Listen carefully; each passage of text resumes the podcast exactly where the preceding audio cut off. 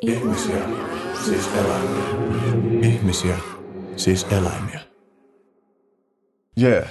Ihmisiä siis eläimiä podcastin tämänkertaisena vieraana ystäväni räppäri ja vapaaherra Kosovon vanha paska.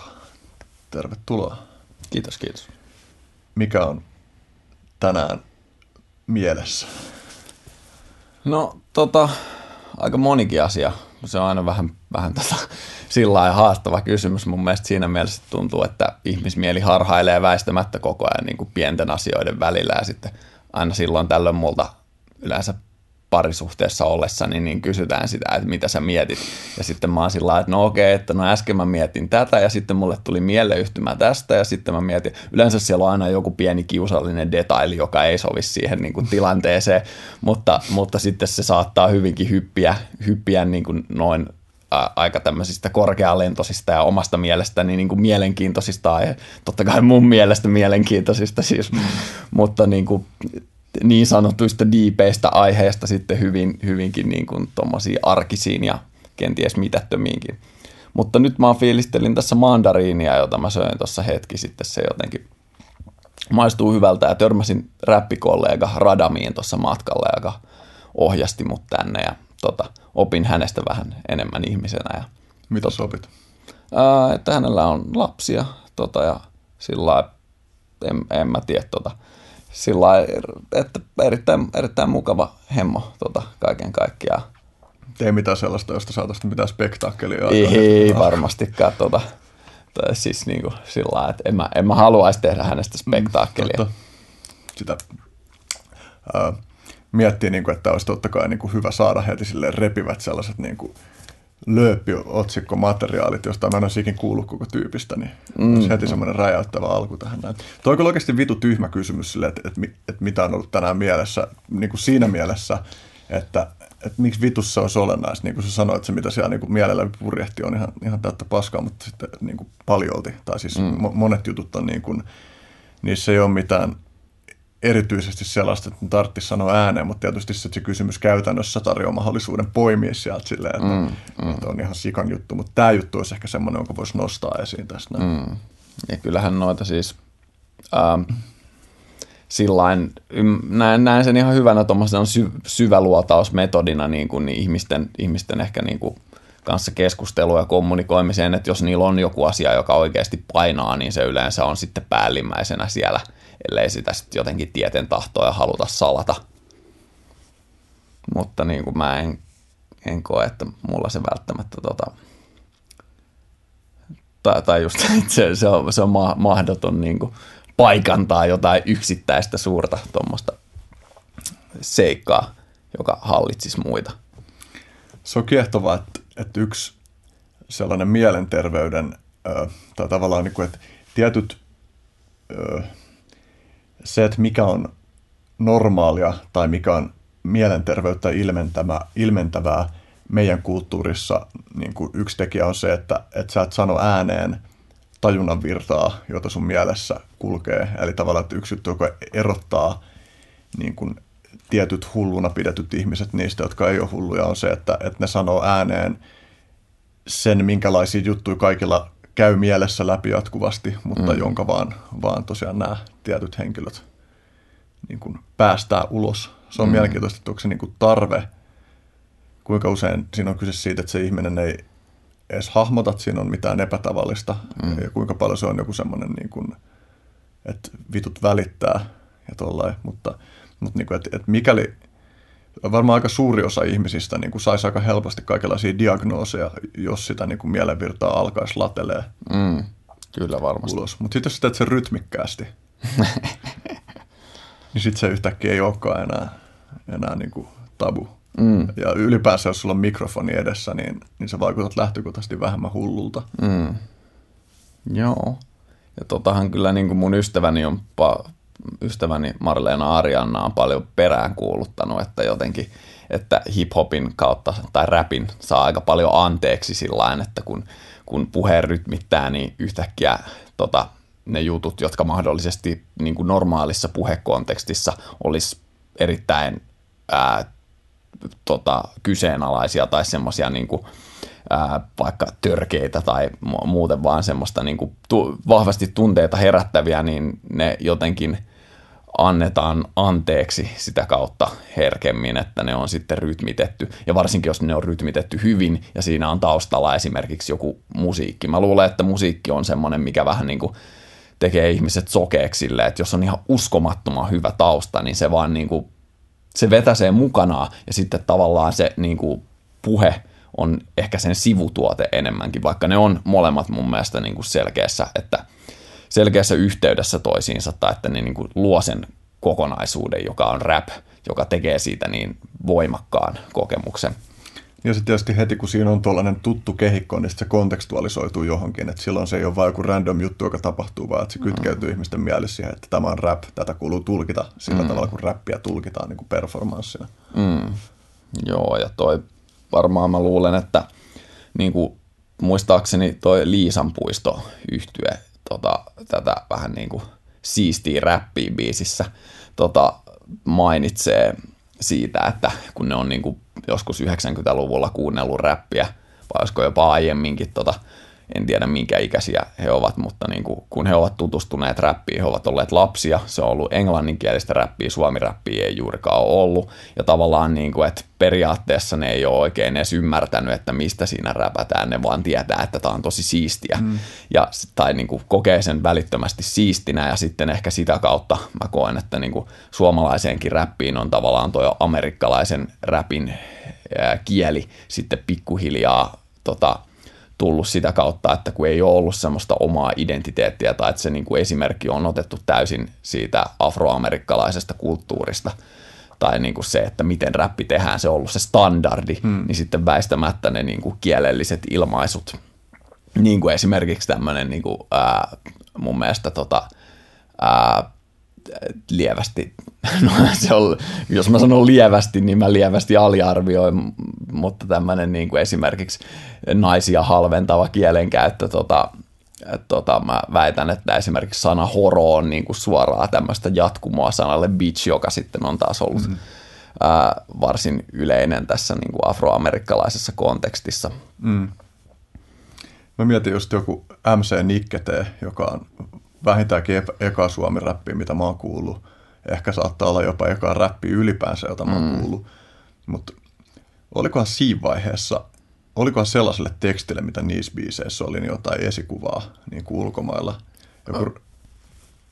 Mä uskon, että oli tota, ihan vastikään tässä katsoin äh, semmoisen dokumentin kuin Hip Hop Evolution, jos, joka on tämmöinen neliosainen sarja, jossa just käsiteltiin sitä, että niin kuin miten räppi pikkuhiljaa syntyi ja miten se on aika semmoinen, kuten monet historialliset prosessit, niin vähän semmoinen liukuvärjätty hitaasti niin kuin eri elementeistä syntyvää. Et esimerkiksi tämä niin kuin rimmailu ei ollut mitenkään uusi juttu, että sitä niin kuin kutsuttiin niin sanotuksi smooth talkiksi tota, mustien keskuudessa. Että, mutta sitten joku keksi alkaa rytmittämään sitä vielä erikseen ja siihen sitten niin kuin breakbeatin ja tämmöisten muiden elementtien syntyminen pikkuhiljaa alkoi muodostaa sitä räppiä, mutta, mutta niin kuin pääosin niin kuin kaikki kaupallinen räppi ää, 80-luvulla ja ennen 80-lukua, niin oli aika, aika semmoista kepeämielistä, joka pitkälti niin kuin fokus oli siinä, että no niin, että nyt on bileet ja tota, olisi kiva, jos saisi naista. Ja tota, ää, ja itse asiassa se varmaan johtuu siitä, että pääosin tämä on syntynyt bileissä, että tyypit on jossain, jostain hankkinut tilaa ja sitten siellä ollaan. Joku on soittanut niin hyviä biisejä, joku DJ, ja sitten siihen on joku tullut huutelemaan, että ei, että sun äitis kaipaa sua jossain tuolla. Ja tota, tavallaan, että niin kuin mikki on ollut aika lailla avoin hmm. sillä ajatuksella, että kuhan, kuhan niin kuin se jotenkin hoitaa tyylikkäästi. Ja mä mietin, että ne niin kuin ekat sen lisäksi oli kevyitä nuo ekat, just joku MC Nikkete ja Raptori, niin ne oli myös äh, aika läppiä. Mm. Ja mä mietin, että onko siinä ollut se elementti, että, että se on, että, että jengi ei ole oikeasti kehdannut aluksi tehdä mielistä räppiä suomeksi, että se on tuntunut, niin kuin, että se on pelottanut, että se todeta, mm. koetaan jotenkin liian korniksi tai jotain, mm. että se on sen takia ollut niin kuin, että siinä on ollut tosi suuri paine silleen, ja sitten se on täytynyt ensin kokeilla sillä tavalla, että, että se on niin kuin vitsikästä. Mä en tiedä, milloinkohan ekat niin kuin, suomenkieliset sellaiset vakavamieliset räppi, räppibiisit on mm. julkaistu. Vaikea sanoa, koska jengi on ekan kerran äänittänyt, vaan hima-olosuhteissa mm. ei julkaissut, mutta mietin jotain ekoi Sebro, Sebro-kassuikin, niin niissä ei taida olla suomenkielistä matskua. Mm. Mä lähtisin silti. Niin siis se, se on tietty paha, että me voidaan jaotella sitä niin moneen pieneen tuommoiseen ala, mm. alajuttuun. Että niin kuin itse tavallaan lasken englanniksikin esitetyn suomiräpin suomiräpiksi, mutta ei se, ei se nyt sitten toisaalta kuitenkaan, kuitenkaan ehkä niin kuin puristisesta näkökulmasta sitä ole, koska ja siinä, siinä on vielä se englannin tai Amerikan vaikutus. Ja siinä on myös se, että, että enkuksi saa tavallaan enemmän anteeksi korniudesta mm. niin kuin kielessä. Että Suomessa se on jotenkin paljaampaa. Mm. Joo. suomalaisille tuossa just taannoin, taannoin lauloin karaokea viikonloppuna, niin mä esitin biisejä englanniksi.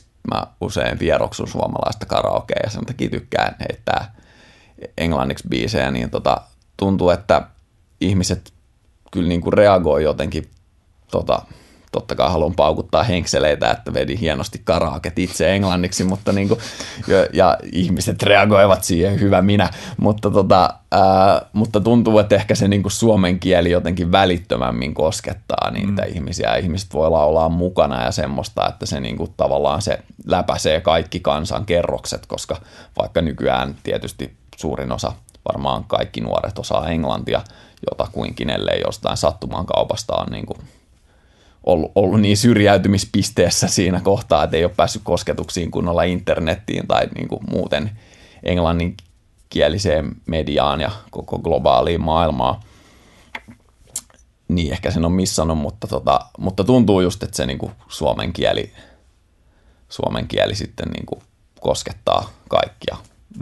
Varmaan siinä on se, että millä kielellä sä sanotat esimerkiksi sun tunteet – sun arkielämässä. Että jos se laulun kieli on sama kuin se, jolla sä sanotat sun tunteet, niin totta kai se silloin on lähempänä. Että vaikka ymmärtää englantia täydellisesti, niin jos et sä jäsennä sun omaa maailmaa pääsääntöisesti englanniksi, niin, niin se jää helposti etäisemmäksi. Mm, se, se voi olla. Mä itse ajattelen toisinaan englanniksi. Mä en mm. ihan niin kuin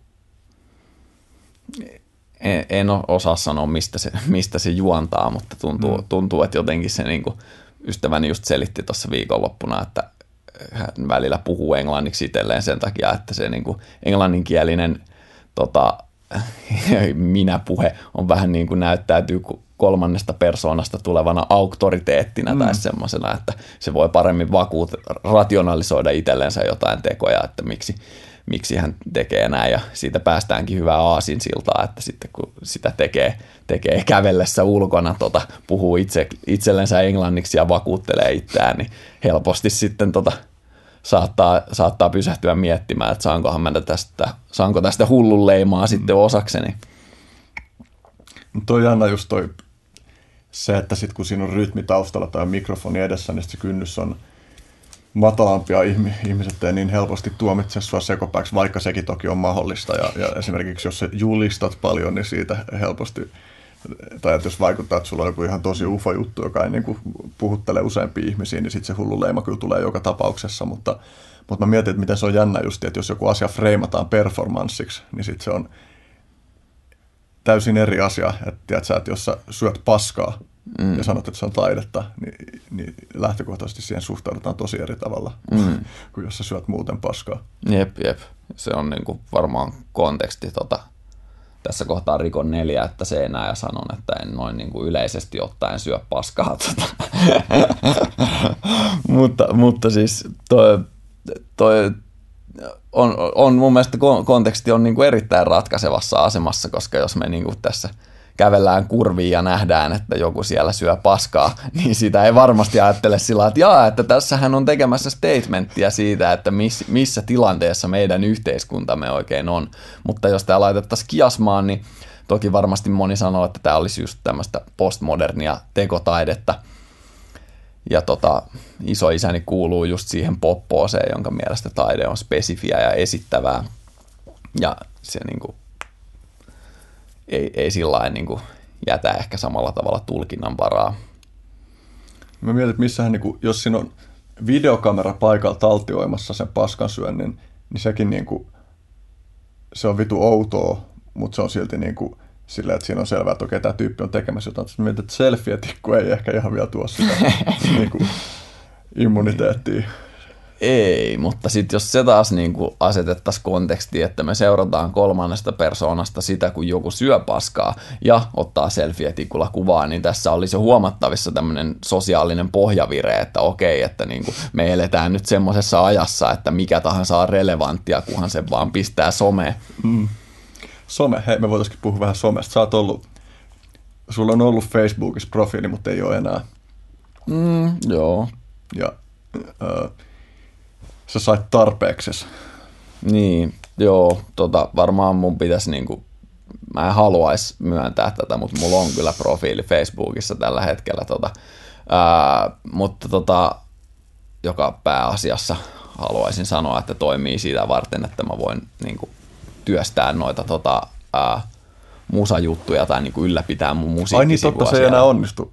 Että sulla, ei ole, sulla on pelkkä musasivu, mutta ei profiili. Niin, mä, mä en oikeastaan ihan niin kärryllä, mutta niin kuin pää, pääasiallinen syy siihen, että minkä takia mä niin kuin luovutin, luovutin sen suhteen alkujaan oli se, että mä koen, että Facebook syö liikaa mun henkilökohtaista aikaani ja tota, johtaa semmoiseen passiiviseen sivusta seuraamiseen, joka pahimmillaan ahdistaa mua ja niin kuin johtaa vaan siihen, että mä vaan käperryn enemmän itseeni ja jotenkin – tähän vaikuttavana tekijänä oli Neil Postman-nimisen hemmon kirja äh, Huvitamme itsemme hengiltä, jossa sitten tota, leikitellään kahdella tämmöisellä skenaariolla, dystoppisella tai totalitaarisella niin kuin, tilanteella, jossa on kaksi yhteiskuntaa. Toinen on Orwellin ennustama, siis George Orwellin, ja toinen on tota, Aldous Huxleyn uusi uljas maailma ja Orwellin on tietysti 1984. Eli on kaksi tämmöistä tota, totalitaarista yhteiskuntaa, jossa ihmisiä hallitaan Orwellin tyyliin ää, kepillä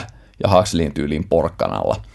Ja niissä on aika vissi ero. Ja tota, tämä Postmanin kirja sitten argumentoi sen puolesta, että kun ollaan paljolti pelätty sitä, että syntyy tämmöinen totalitaarinen järjestelmä, mikä joita onkin syntynyt sitten Orwellin ennustuksen, muun muassa Neuvostoliitto ja nykyisenä esimer- parhaana esimerkkinä varmaan Pohjois-Korea, niin tämmöiset niin kuin, järjestelmät, jotka ulottaa kontrollinsa ihmisen elämän jokaiselle osa-alueelle ja hallitsee semmoisen tietyn pelon kautta, niin Huxley sitten argumentoi enemmän sitä, että ihmisiä hallittaisi nautinnon kautta.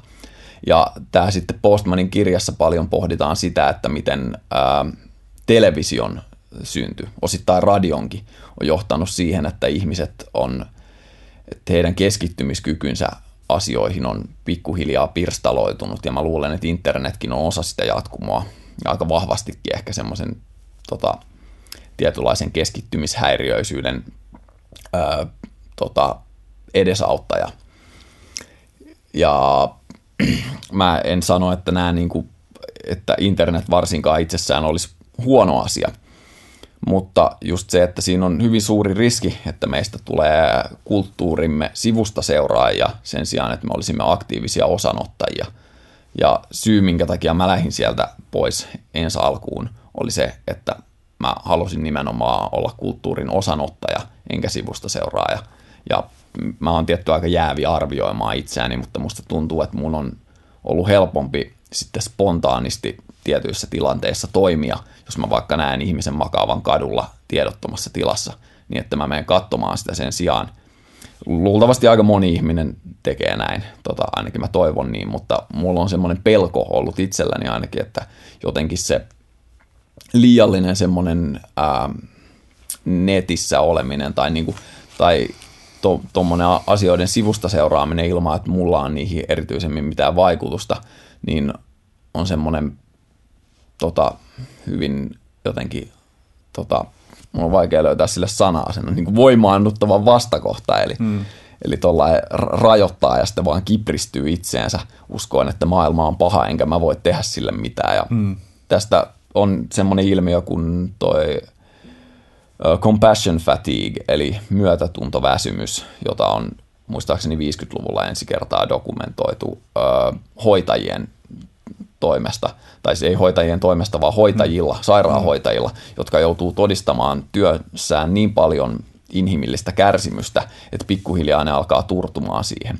samanlaisia ilmiöitä on sitten, tai siis samaa ilmiötä on todettu myös ää, lakimiehillä, ää, palomiehillä, muistaakseni poliiseilla myös. Tämmöisillä ihmisillä, jotka joutuu työnsä puolesta näkemään sitä, että sitä kun ihmiset kärsii. Ja sen niin kuin, sitten ikävät lieveilmiöt on se, että ne vähän niin kuin kyynistyy siihen hommaan. Se, niiden on, on pakko turruttaa itseään jotenkin siihen, mikä itsessään voi sitten johtaa vaikka päihdeongelmiin tai johonkin pyrkimykseen paeta sitä, paeta sitä työn mukana tulevaa pahaa oloa johonkin, koska se seuraa niitä sitten vapaa-ajalla ja ratkaiseva tekijä on se, että tässä kärsii sinänsä kaikki nämä ihmiset, joiden tehtävä olisi auttaa muita, ää, ei toimi niin tehokkaasti tai niin kuin sillain altruistisesti kuin olisi suotavaa, koska ne on niin läpeensä kyllästyneitä siihen ja sen lisäksi se vielä vaikuttaa niiden henkilökohtaiseen elämään sillä tavalla, että ne ahdistuu sitten vapaa-ajallaansa, koska ne työt vähän niin kuin vainoaa niitä.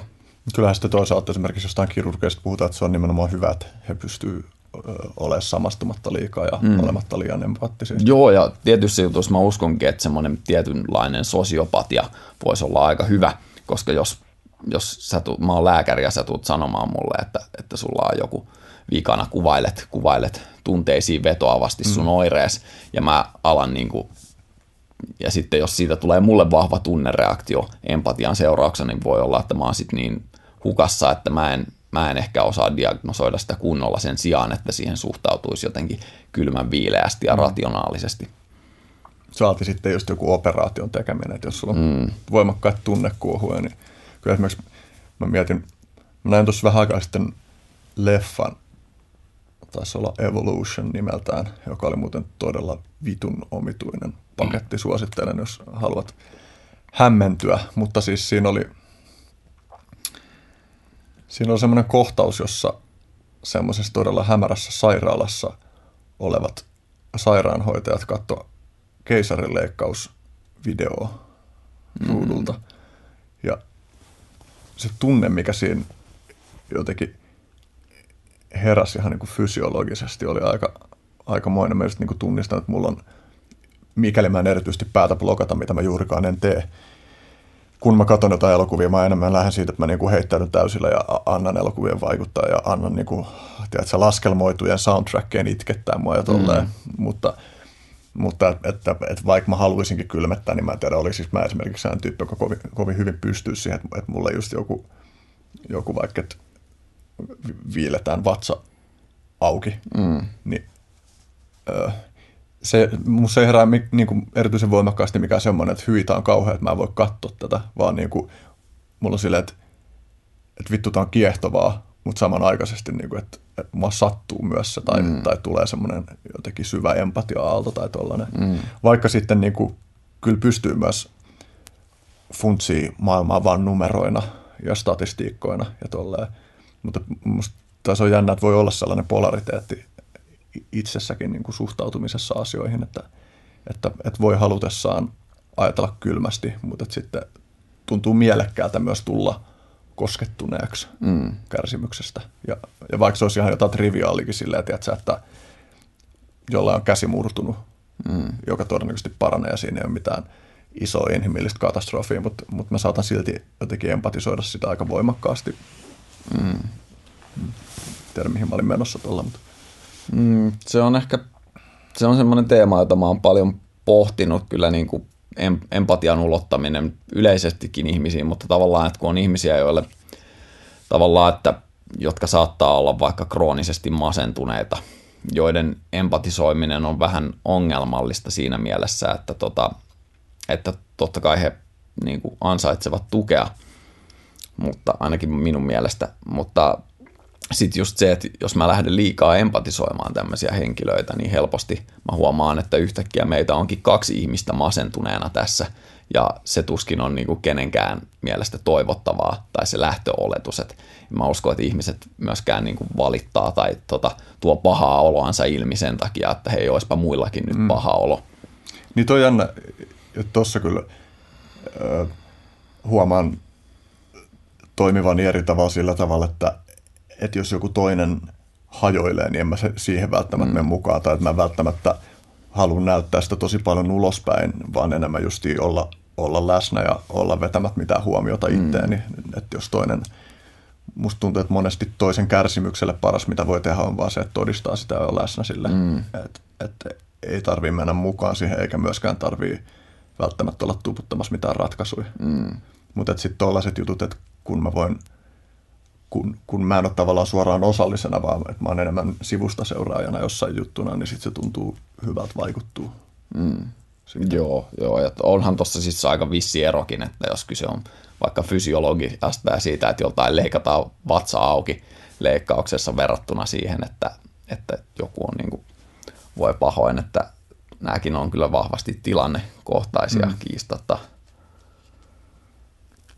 Mä oon joskus emotionaalisesti myös päässyt sisään sellaiseen, että, miltä tuntuu vaikka, että jos mun käsi leikkautuisi irti mm. ranteesta. Tiedätkö, että, että miltä se emotionaalisesti tuntuu, että mä menettäisin konkreettisen osan mun kehosta tuolla tavalla. Mm. Mä oon niin päässyt tavallaan siihen surun käsiksi, mm. joka liittyy siihen tai semmoiseen johonkin semmoiseen menettämisen tunteeseen, mm. joka on jotenkin aika erikoinen tuntemus, koska ei se todellakaan ole mikään perusjuttu, että joku osa sun kehosta irtoaa.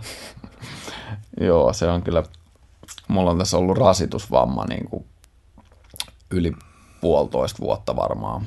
Tota, ää, ehkä mä vähän liiottelen, suunnilleen, suunnilleen puolitoista vuotta, jota, jotain sitä luokkaa. Ja se on saanut mut kyllä pohtimaan ihan eri tavalla tosi montaa asiaa, niin kuin, ää, leikittelemään sillä ajatuksella, että mä halvaantuisin vaikka jaloista alaspäin. Ja muutenkin tota, mä, ehkä tämä kaikki juontaa alkujaan siitä, että mä luin, luin semmoisen kirjan kuin ää, tiibetiläinen kirja elämästä ja kuolemasta Sogyal Rinpoche nimiseltä tiibetiläiseltä munkilta, en tiedä mikä hänen niin kuin virallinen titteli on, mutta, mutta tota, siinä oli tämmöinen lausahdus, että, että, kuolema on vähän niin kuin elämän peili, jonka kautta me sitten peilaamme kokemuksiamme, niin jotenkin sitten mä oon sen seurauksena paljon, paljon miettinyt sitä mun kehoni rajallista, rajallista aikaa ja sitä, että tota, välttämättä niin kuin, kun tämmöisiä asioita tulee, niin tietyn pisteen jälkeen niistä ei enää pysty parantumaan. Ne on niin kuin, niin kuin Louis C.K. sanoo tota, tota, käydessään lääkärillä – lääkärillä, tota, että, että joo, että mun jalka on vähän niin kuin rikki, että, mutta kai se paranee tästä. Sitten lääkäri on sillä että ei, että kyllä se nyt on vaan pysyvästi paska tästä eteenpäin. Ja tota, se on semmoinen ajatus, minkä kanssa mä, mä en tiedä niin kuin haittaako se mun potentiaalista paranemisprosessia, mutta ää, tava, tavallaan mä oon aika levollinen sen ajatuksen kanssa, että aina silloin tällöin, kun mä tarpeeksi maiskuttelen sitä, että okei, että niin kuin nyt tota, asiat on muuttunut. Mä en enää ole se ihminen, joka mä aikaisemmin oli, joka pystyy tekemään asioita tällaisella kapasiteetilla, että nyt niin kuin mun täytyy valita erilainen toimintatapa ja pystyä hyväksymään se, että, että tota, mä en tule olemaan maratonari tai mikään vastaava ihminen, joka pystyy hyödyntämään sitä. Mä pystyn kyllä jotenkin aavistaa sen, että – kokemuksellisesti, että millainen se prosessi on, kun keho vuosien varrella alkaa enemmän ja enemmän rapistumaan. Mm. Kyllä jo tälleen, mä oon nyt 33, niin mä huomaan, että joitain sellaisia kehollisia vaivoja, niin kuin vaikka joku polvivamma, joka mulla on ollut puolet mun elämästä, mm. niin että, että se vaikuttaa jollain tavalla, tai en mä nyt voi varmaksi sanoa, mutta että se vaikuttaa jollain tavalla krooniselta tai sellaiselta, että se, sen kanssa pystyy oppimaan ehkä diilaa paremmin. Mä oon niin lenkkeilyn kautta hakenut tuntumaan siihen, että mm. mitä sillä pystyy tekemään, mitä sillä ei pysty tekemään, mutta voi olla, että mulle ei enää ikinä elämän aikana tule ole sillä tavalla, että esimerkiksi juokseminen olisi, mä voisin juosta miten vaan, mm. niin kuin joskus junnuna pystyy. Mm. Se on, mun mielestä siinä on jotain tosi rauhoittavaa, mm. että, että tulee tavallaan sinuiksi sen kanssa, tai, tai ylipäätään, että se aktualisoituu ja konkretisoituu, että, että me ollaan hajoavia, mm. biohajoavia olentoja. kyllä, kyllä. Ja tuosta ehkä pää, pääsee semmoiseen, semmoiseen niin kuin oivallukseen, joka mulla tuli siitä, että, että tota, että tietyllä tavalla valinnanvapaus toisinaan ahdistaa. Ja tota, se, että kun ovia sulkeutuu edestä, niin se ei ole aina huono asia, vaan se on jotenkin sitten helpompi, helpompi ottaa, niin kuin hyväksyä, että okei, että nyt mä, nyt mä teen näin, koska se on ainut vaihtoehto, joka on tehtävissä, tai että se on mielekkäin näistä vähistä vaihtoehdoista, mm. joita on.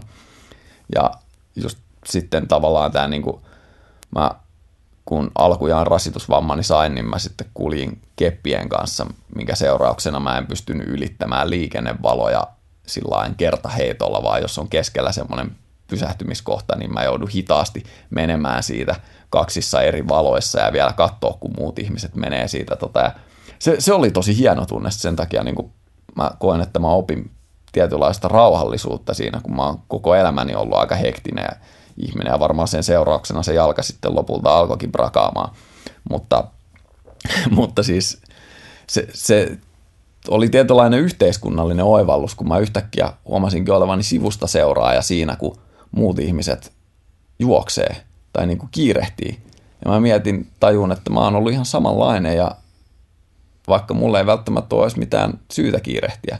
Ja jotenkin tämä ehkä vielä kristallisoitu tuossa viime tai toissa viikolla, kun olin Pasila asemalla ja siinä sitten venyttelin vähän niin kuin pyrkimyksenä saada vähän jalkakipuja lievinnettyä. Niin mä just niin kuin, se Pasila-asema oikein tömisi siitä, kun ihmiset juoksee hirveällä kiireellä mietin sitä, että tuolta varmaan lähtee seuraava juna 10 minuutin päästä, vaikka sä missaisitkin sen nykyisen juna. Ja eihän mä tietenkään tiedä ihmisten taustoja, ehkä niillä oli ihan uskomaton tulipalokiire, mutta mun on vaikea uskoa, että ihan jokaisella ihmisellä, joka siitä kulkee, niin olisi niin valtaisa kiire kuin se tota, antaa ymmärtää se toiminta. Kyllä mä ainakin huomaan, että, että mä oon aika paljon siinä moodissa, että mä päädyn juokseen paikkoihin, koska mä jätän asioita viime tinkaan, koska mä en malta lopettaa asioiden tekemistä ajoissa. Mm-hmm. Ja, ja mä tunnen sen janon siihen, että miltä elämä tuntuisi, jos mä pääsisin jotenkin pysyvämmin sellaiseen moodiin, jossa mä lähtisin mestoihin ajoissa, lähtisin kiireettä katsomatta aikatauluja, mm. vaan sillä, että mä voin kaikessa rauhassa kävellä ja luottaa siihen, että mä ehdin. Tuossahan niin tietenkin siis mä tiedän sen, että, että ettei se tekeminen lopu tekemällä. Mm. Mutta käytännössä mä oon edelleen kuitenkin sellaisessa moodissa, että on vaan niin suuri intohimo koko ajan niihin asioihin, joita tekee, että ei malta lopettaa ennen kuin on viime hetki. Ja tämä liittyy nimenomaan, nimenomaan niin kuin tiedon, tiedon janoon. Mm. Että mielen itteni informaation arkkareksi. Ja, ja se kyllä dominoi aika paljon mm. sitä, että mihin fokusoituu ja miten – Ö, tiedätkö tuon Ram Dassin? En.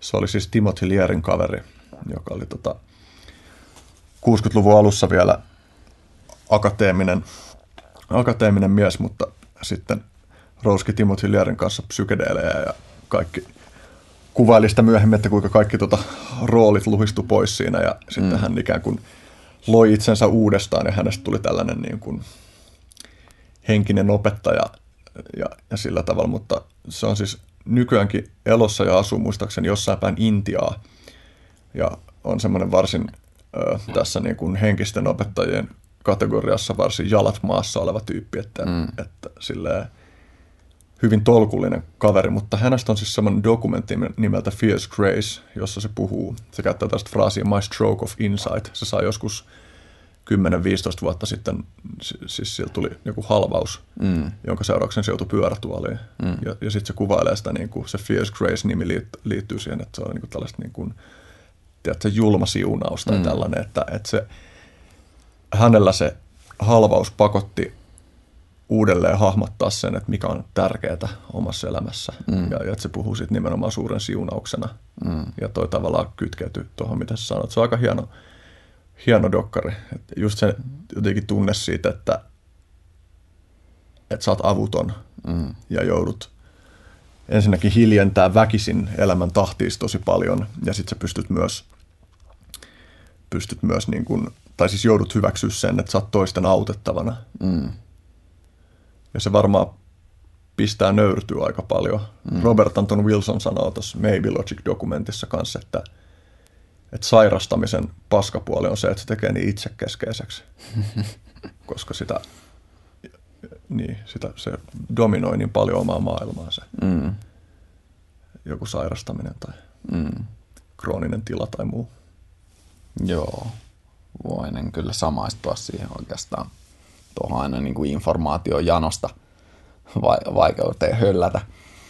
Mutta se on, se on ehkä sitten, mä luulen, että semmoinen öö, oivallus, joka tulee ihmisille vähän eri ajassa, mutta mä luulen, että osaltaan ehkä semmoinen tietynlainen, tota, jos nyt tehdään tämmöinen villi oletus, että vanhoissa ihmisissä on viisautta tietynlaisen elämänkokemuksen kautta, niin tota, mä uskon, että se on osa, osaltaan kytköksissä siihen, että he huomaavat tarkemmin rajoituksiaan ja niiden rajoitteiden kautta ne pystyy myös paremmin selkiyttämään sen, että mikä on oikeasti tärkeää heille itselleen. Ja siinä mielessä tämä, on mun mielestä konsepti, jota jos niin kuin alkaisi mitä nuorempana sitä pallottelee, niin sitä antoisampana mä tavallaan pidän sitä tietty asioita voi, niin kuin, voi luulla tietävänsä ja sitten ne voi ehkä tietää oikeasti, että siinäkin on vissi ero, jonka mä aina välillä huomaan, kun mä selitän jotain asiaa, niin mä saatan, niin kuin, saattaa olla, että mä uskon siihen, mutta mä en todellisuudessa tunne sitä siinä määrin, että se olisi välttämättä vakuuttaisi ketään muuta edes, saati sitten itseäänikään lopulta. Mut, mutta ju, just niin kuin mä ainakin koen tällainen, niin kuin, koen, koen itseni vielä nuoreksi ja koen, että siitä on ollut mulle tosi paljon apua ja iloa elämään, että olen nimenomaan pystynyt peilaamaan sitä, että mikä on tärkeää lopulta. Hmm. Ja ehkä se, se, ehkä se on ainoa keino niin kuin, tota, oikeasti tuntea se, että se konkretisoituu, on tietynlaisten vastoinkäymisten kautta, jotka asettaa sitten riippuvaiseksi muista. Niin tietyllä tavalla tuli mieleen, että, että rajoitukset pakottaa pois nihilismistä mm. sillä tavalla, että, että nihilismi on vaan mahdollista silloin, kun ää, sulla on jonkunlainen tunne siitä, että sä saat itse valita, että kaikki valinnat on sulle auki. Siinä mm. vaiheessa, kun maailma iskee sun rajoituksiin, niin se tekee selväksi sen, että mitkä oikeasti on sun prioriteetteja. Mm. Sitten on enää vaikea tavallaan feikata mm. jotenkin katsovansa maailmaa aidosti nihilistisesti. Mm. Joo, se on varmaan nihilismi on jännä juttu tollain, niin kuin mä ehkä joskus on ihmisenä samaistunut siihen, nykyään en niinkään. Tai siis kyllä, kyllä mä pystyn ymmärtämään sitä, sitä tunnetilaa, että tota, kaikille siis tiedoksi nihilismin tämmöinen perusteesi, vähän, vähän ehkä virheellisesti tulkittuna on se, että tota, tai kärjistettynä on se, että millään ei ole mitään merkitystä pohjimmiltaan, koska maailma on kaoottinen ja absurdia. Sen seurauksena me ei sitten voida, tai niin kuin me olemme tuomittuja ikuiseen vapauteen, joka sitten ilmenee kai pahimmillaan semmoisena eksistentiaalisena angstina, jonka seurauksena, kun pohjimmiltaan kaikki on merkityksetöntä, niin miksi tehdä mitään? Tai miksi, miksi välittää mistään? Ja tä, tästä päästäänkin, päästäänkin kivan sillan kautta eksistentialismiin, joka mun mielestä on, on vähän niin kuin tota, semmoinen niin kuin nihilismin ää, valoisampi puoli, jossa perusajatus on jokseenkin sama, mutta tavallaan siinä tiedostetaan laajemmin, laajemmin, että sen vapauden kautta syntyy myös vastuu jokaisesta teosta, jonka tekee, koska on ainakin teoriassa vapaa tekemään ihan mitä tahansa – mikä vaan onnistuu meidän ää, fyysisten rajoitusten tai materiaalisten rajoitusten puitteissa, niin sitten periaatteessa, että mä voin, voin ajatella, että olen, olen vastuussa vain ja ainoastaan itselleni tai en kenellekään, mutta jokainen teko, niin kuin esimerkiksi jos mä nyt tota, sivu, sivuutan täysin mun jalkavammani ja lähden, lähden juoksentelemaan ympäri, ympäri kyliä, niin tota, sen seurauksena mä kuitenkin tota, jos nyt en ole vastuussa jalalle, niin, niin tota, se vaikuttaa suoraan sitten mun toimintakykyyn käänteisesti ja sitä kautta ehkä siihen, että mitä mä voin tulevaisuudessa sitten ää, tota, tehdä itseni tai kenenkään hyväksi. Mm. Yksi juttu, jonka haluan saada pois mun mielen päältä. Mm. Kun puhuttiin aluksi Orwellista, mm. Sitten se tarkensi, että George Orwell. Joo. Sitten mä jäin miettiä sitä, että onko olemassa joku muu julkinen Orwell. Tietenkään niin kuin se on ainakin selvää, että, että niin kuin ikään kuin populaarikulttuurissa mm. Orwell ei voi tarkoittaa ketään muuta Orwellia, mm. mutta mä jäin miettiä sitä, että, että, että voiko tuollaisella tarkennuksella olla joku funktio, onko jotain muita Orwelleja ja onko ne käsitellyt jotain sellaisia aihepiirejä, jotka...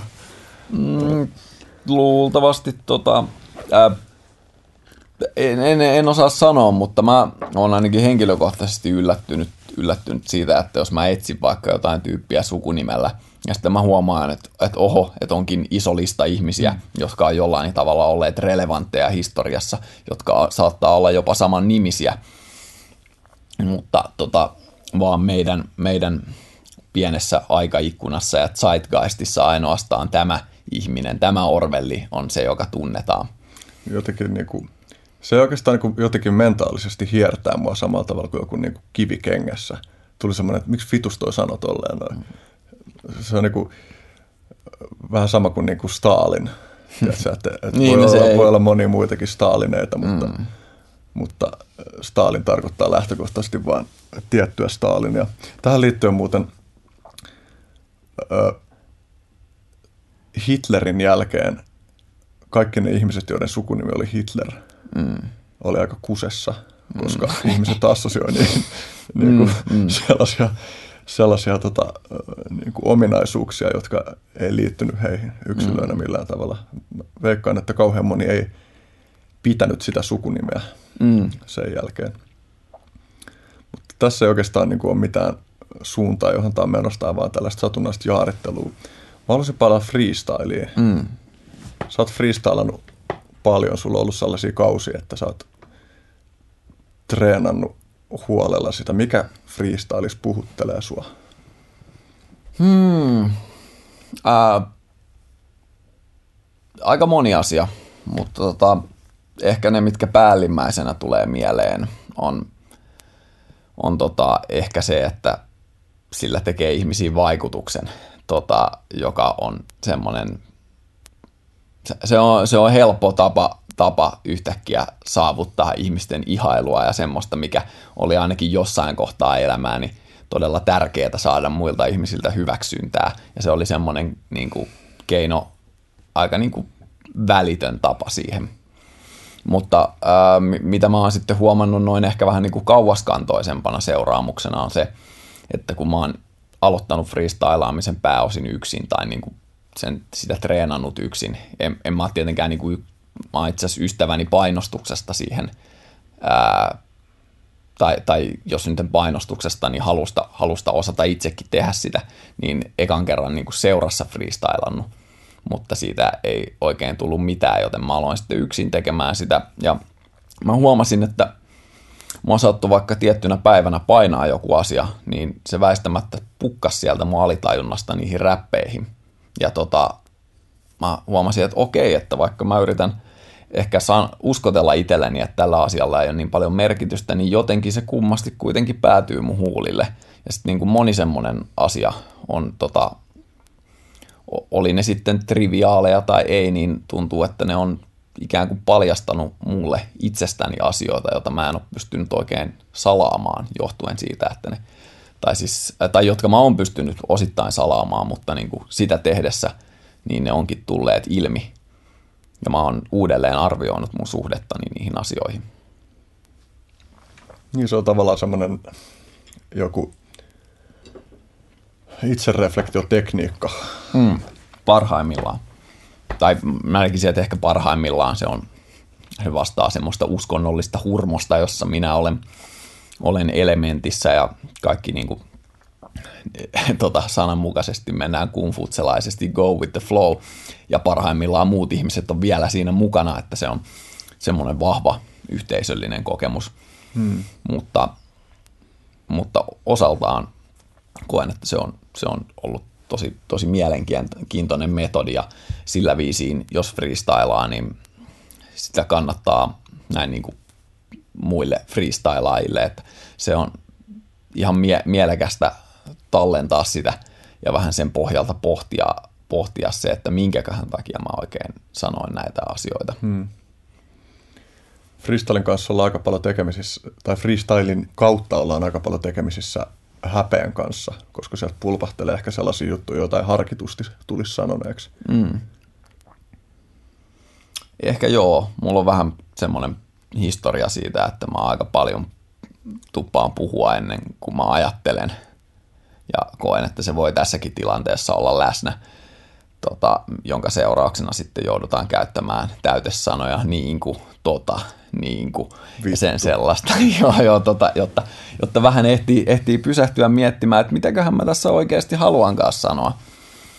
Ja eilen itse asiassa just freestylatessa, niin mietin sitä, kun mä ihan vaan sattumanvaraisesti freestylasin jotain ja mietin, että no, että nyt tää niinku, että mä vedän kauhealla tahdilla sitä, että jos mä vähän jättäisin väliä, niin mä ehkä voisin miettiä niin kuin tätä hommaa siihen pisteeseen, että siinä olisi jotain koheesiotakin, eli semmoista sisäistä järkeä tai niin kuin yhte, yhteyttä toisiinsa, ettei ne vaan olisi sanoja, jotka tulee samalla tavalla kuin mun harhailevat ajatukset, että ne on, on niille ei välttämättä ole minkäänlaista kosketuspintaa toisiinsa. Mutta sekin on, tota, ei se ole mun mielestä mikään huo, huono homma, tai että, niinku, että kumpikaan, kumpikaan niistä niinku mietitty freestyle tai ei mietitty freestyle olisi jotenkin toista parempi tai huonompi, koska ne, ne on eri asioita, että to, toisessa ehkä just haetaan, haetaan sitä semmoista tota, yhteyttä niiden asioiden välillä ja kunnioitan sitä sillä noin niin kuin kommunikaation mielessä, mutta sitten osittain se on se, että se tulee vaan alitajunnasta, mitä sattuu, niin se siinä on tietty mun mielestä semmoinen aika jatsuhtautuminen siihen, että, että virheitä tehdään ja ne virheet vaan muutetaan voitoksi hmm. sitä kautta, että sieltä tulee jotain ihan ihmeskeidaa. Hmm. Tuli myös tällainen assosiaatio, että jos miettii sellaista miestä, joka kävelee sua vastaan kadulla ja sitten kun se on sun kohdalla, niin se avaa takkinsa ja mm. siellä ei ole mitään alla, niin freestylaamisessa on jotain, jotain samanlaista, että se on semmoista tietynlaista itsensä paljastelua mm. helposti.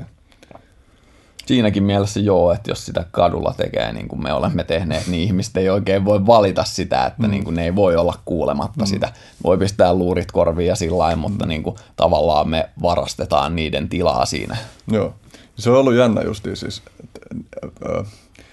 katsoja, tai siis katsojia ja kuulijoitakin ajatellen, niin jo ollaan siis KVP kanssa käyty tuota freestylamassa, freestylamassa kadulla ja, ja itse on paljon myös soittanut kitaraa ja laulanut kaduilla ja se ero niiden välillä on valtava suuri, koska siinä freestylissa ollaan niin iholseen kanssa, että se, käy, tai se paljastaa sitä, että mitä just nyt tällä hetkellä siellä mielenvirrassa tapahtuu. Että se on just tavallaan, sillä mennään sinne alueelle, jossa, josta puhuttiin tuossa aiemmin, että, että ei ole tavallaan sosiaalisesti aivan kosher äh, puhua, mitä sylki suuhun tuo itekseen seisoskellen jossain kadun kulmassa ja sitten se on niinku astetta enemmän hyväksyttyä, kun sen tekee jotenkin painottaa sitä, että tämä on performanssi, mutta on se silti, silti jotenkin sosiaalisesti haastavaa. Ja, ja etenkin sitten, jos sitä tekee monta tuntia putkeen, niin mm. mulla ainakin voimistuu siinä aika paljon semmoinen, että, että vittu, jahaks mä näitä samoja aiheita koko ajan. Ja, mm.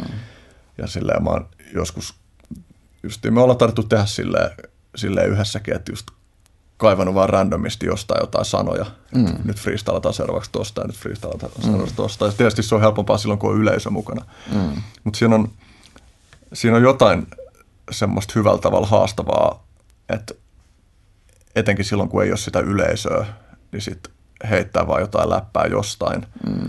Öö, täysin satunnaisesta jutusta tietämättä yhtään, että miten ihmiset siinä ympärillä reagoi siihen. Ja mm. se on mm. Hiton paljon vaikeampaa tehdä vielä yksinään. Mä en tiedä, onko sulla suurta eroa. Musta tuntuu, että sä oot ton suhteen vapautuneempi. Sä oot tietysti freestylannutkin paljon enemmän kuin minä. Mm. Ää, tarkoitat siis, että onko se jotenkin helpompaa räpätä ilman yleisöä kuin yleisöä? Niitä mä meinaan enemmän sitä, että, että onko sulla seuras joku räppää sun kanssa. Anteeksi, mä en vielä käy. Niin kuin, että rap, räppäät sä yksin vai räppäät sä yhdessä jonkun kanssa? Ää, ihan kumpikin käy. Sulle ei, ei tunnu niin kuin epämukavammalta olla yksin kadun kulmassa? Ää, no, en mä, en mä osaa sanoa. Mä en ole, en ole juurikaan sitä tehnyt noin niin kuin yksinä, niin, tai että mulla on yleensä ollut vähintään sitten kaveri beatboxaamassa mm. tai jotain tekemässä siinä taustalla silloinkin, kun mä olen ainut. No en mä voi sanoa olevani ainut vokalisti, jos toinen beatboxaa. Se on niin kuin uskomaton taito. Mutta, ja tästä itse asiassa tulikin mieleen hauska anekdootti tota, ää, ajolta, kun olemme olleet katusoittamassa. Tota, joskus tuli semmoinen hemmo vastaan, joka tuolla tota, ää, Aleksanterin kadulla muistaakseni, joka selitti siitä, että, että hän oli 70-80-luvulla ollut New Yorkissa, elänyt muutenkin mielenkiintoisen elämän, mutta tota, käynyt siellä ja nähnyt just, kun ihmiset alkaa beatboxailemaan. Tota, ää, ja tota, se oli siitä ihan innoissaan, koska se oli, se oli ihan uusi juttu. Ja sitten päätti Helsingissä tehdä saman 80-luvulla, että se meni beatboxaamaan kadunkulmaa. Niin se sitten omien sanojensa mukaan päätyi tästä tota, laitokseen sen seurauksena, koska sitä pidettiin hulluna. Ja totta alkaa siellä joku tyyppi tekemään tuommoista. Kukaan ei ole ikinä aikaisemmin kuullut että Ihmisillä ei välttämättä olisi mitään kosketuspintaa hip-hoppiin 80-luvun Suomessa. Tietysti se kertoo aika paljon ehkä niin kuin valtiovallasta ja yleisestä niin kuin ilmapiiristä, että jos tämä koetaan jotenkin niin kuin uhkaksi itselle ja muille, että siellä joku vähän syljeskelee. Mm. Tästä tuli mieleen se joku tyyppi, joka oli e-, esittänyt ö, mielisairasta ja ö, niin kuin kirjautunut osastolle ja ei ollut päässyt sieltä pois enää mm. tiettyyn aikaan, koska no, siinä on tietysti ymmärrettävää, että, että niiden velvollisuus on tsekata, että jos sä päädyt sinne, niin että, että mm. vaikka sä vaikuttaisit siltä, että sä oot paketissa, niin se ei tarkoita, että sä olisit oikeasti paketissa. Mm. Että pitää olla näitä seurantajaksoja, mutta ja sitten tuli mieleen myös stand-up-komikko Joni Koivuniemellä, joka oli just hiljattain kanssa vieraana mm. tässä podcastissa, niin silloin yksi sellainen sketsi, jossa, jossa hahmo, hahmo kulkee kaupungilla ja beatboxaa joku sen lelumankan kanssa mm. ihan vitu huonosti. Ja se oli jotenkin, se oli herkullinen, herkullinen just miettiä sitä sosiaalisen häpeän kohtaamista. Mä en tiedä, onko sillä minkä verran sellaista. Mm. Siinäkin tietysti helpottaa heti, jos on kamera mukana, mutta jos mm. se kamera on piilotettuna, niin se, että sä teet jotain tuollaista, jonka monet varmaan, tai siis, että teet jotain, jonka sä tiedät herättävän myötä häpeää mm. ihmisissä, tai pelkoa sille, että, että kuinka sekaisin tämä tyyppi on. Mm. Se on jotenkin tosi kiehtovaa. Joo, tuosta tuli mieleen semmoinen, semmoinen talk show nimeltä Erik Andre Show, jossa on joka on mielenkiintoinen talk show sillä että se on tavallaan piilokamera ja talk show samaan aikaan. Sitten sinne kutsutaan, kutsutaan julkiksia, jotka ei välttämättä ole kovin tietoisia siitä, että täällä niin kuin, on tarkoitus tehdä niiden elämästä vaikeaa. Esimerkiksi semmoisilla jutuilla, että jos mä nyt olisin Erik Andre Showssa, niin tämä saattaa olla lämmitetty tämä penkki, että mä alan koko ajan hikoilemaan ja hikoilemaan enemmän. Ja tota, niin kuin yhdessä aika, aika legendaarisessa jaksossa on tämmöinen tilanne, että tota, siinä haastatellaan jotain Arkelin kanssa yhteistyötä tehnyt hemmoa. Ja yhtäkkiä sieltä kävelee sen tota, juontajan luo, joka ei tässä tapauksessa ollut Erik Andre, vaan Hannibal Bures-niminen koomikko, tota, tämmöinen musta jätkä. Hänen luo kävelee valkoinen mies, jolla on tota, penis ulkona. Se on muuten pukeissa, mutta sillä on penis ulkona. Ja se kävelee siinä että, ja sanoo jotain, että poika, ja tota, alkaa, alkaa anoa anteeksi antoa siltä tämän mustalta pojaltansa, joka sanoo sitten niin kuin selittää, että kuules nyt isä, että mä oon elämäni, tekemässä elämäni suurinta haastattelua tässä. Entisen Arkeli tota, kollaboraattorin, mikä hänen nimensä olikaan kanssa, ja tota, sä tuut tänne pyytämään multa anteeksi antoa, ja tota, se, se on niinku kaikessa siis se vieraan reaktio on semmoinen, joo, tota, ja se, se on hyvin herkullista siinä mielessä, jos kestää tuommoisia myötähäpeä juttuja, että miten niin kuin ahtaalle niissä on pistetty niitä tyyppejä paikotelle. Ja sitten Erik Andre itsessään niin kuin on on ihan niin kuin itsensä nolaamisen mestari ja mä just luulen, että hän ehkä ymmärtää sen, että tota, amerikkalainen viihdeteollinen kompleksi, jos nyt käytetään tämmöistä rumaa sanaa, niin tota, haluaa, haluaa, haluaa niin paljon leipää ja sirkushuveja, että tota, menestyäkseen siinä niin täytyy oikeasti pistää itsensä likoon ja kovaa. Se on kyllä, olisi kiinnostava hahmottaa paremmin sitä, että minkälaisia tyyppejä sellaiset ihmiset on, jotka pystyy kaikista syvimmälle menee siihen myötähäpeä meininkiin tai myötähäpeää aiheuttavaa. Niin kuin tulee mieleen tämä tanskalainen Klovni, oletko nähnyt elokuvaa? Se on, tai siis se on sekä TV-sarja että, että ainakin kaksi elokuvaa. Mä oon nähnyt vain sen ensimmäisen niistä elokuvista, mutta se on niin kiusallinen. Että... Ja sitten samaan aikaan se tuntuu vaan tosi hyvältä olla läsnä, niin kuin todistaa niitä reaktioita itsessään. Mm. Mä kävin katsoa siis sen kyseisen elokuvan tietämättä siitä etukäteen muuta että se on komedia, niin mun äitipuolen kanssa. Mm. Ja siinä, siinä ollaan tosiaan jotenkin Siinä ollaan niin tosi rumien juttujen äärellä. Ja siinä oli mun mielestä jotenkin erityisen herkullista se, että, että kun lähtökohtaisesti niin perheenjäsenen kanssa ei ehkä yleensä käsitellä niin tuollaisia mm. häpeä juttuja, niin se, että, että just sen ihmisen kanssa menin katsoa just tuollaista elokuvaa, niin se, se jotenkin se oli mm. tosi terapeuttista. Mm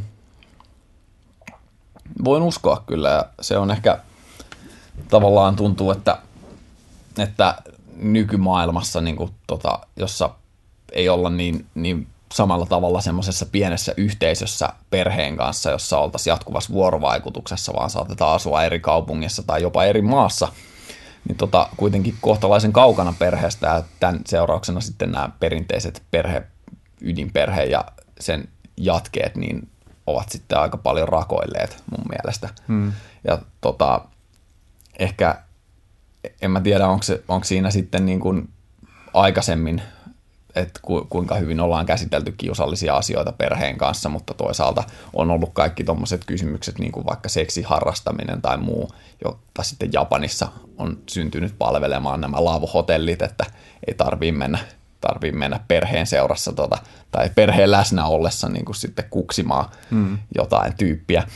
Mutta tota, ö, ehkä just se, että siitä on tullut vähän muodollisempaa tuosta tosta sitten ää, ihmisten näkemisestä sukulaistensa ja muiden, ja siinä ehkä sitten syntyy osaltaan tietynlaisia kulisseja, joita tuommoinen varmaan auttaa rikkomaan, että mm. jos joudutaan niin kuin yhdessä, yhdessä joko vahingossa tai tai sitten jonkun tietoisen jutun kautta hmm. tuommoiseen tilanteeseen, mikä niin kuin pistää molemmat vähän niin kuin tuota, mukavuusalueen ulkopuolelle. Hmm. Tuo jännä, että tuossa tapauksessa ei tuntunut, että mitään kulissi olisi rikkoutunut, vaan mulle henkilökohtaisesti ainakin vaan kävi selvemmäksi, että mun äitipuoli on sellainen tyyppi, jonka kanssa pystyy niin kuin, tiedätkö, olemaan mm. elämän mm. hankalien asioiden tai epämukavien asioiden äärellä tosi luontevasti – Mm.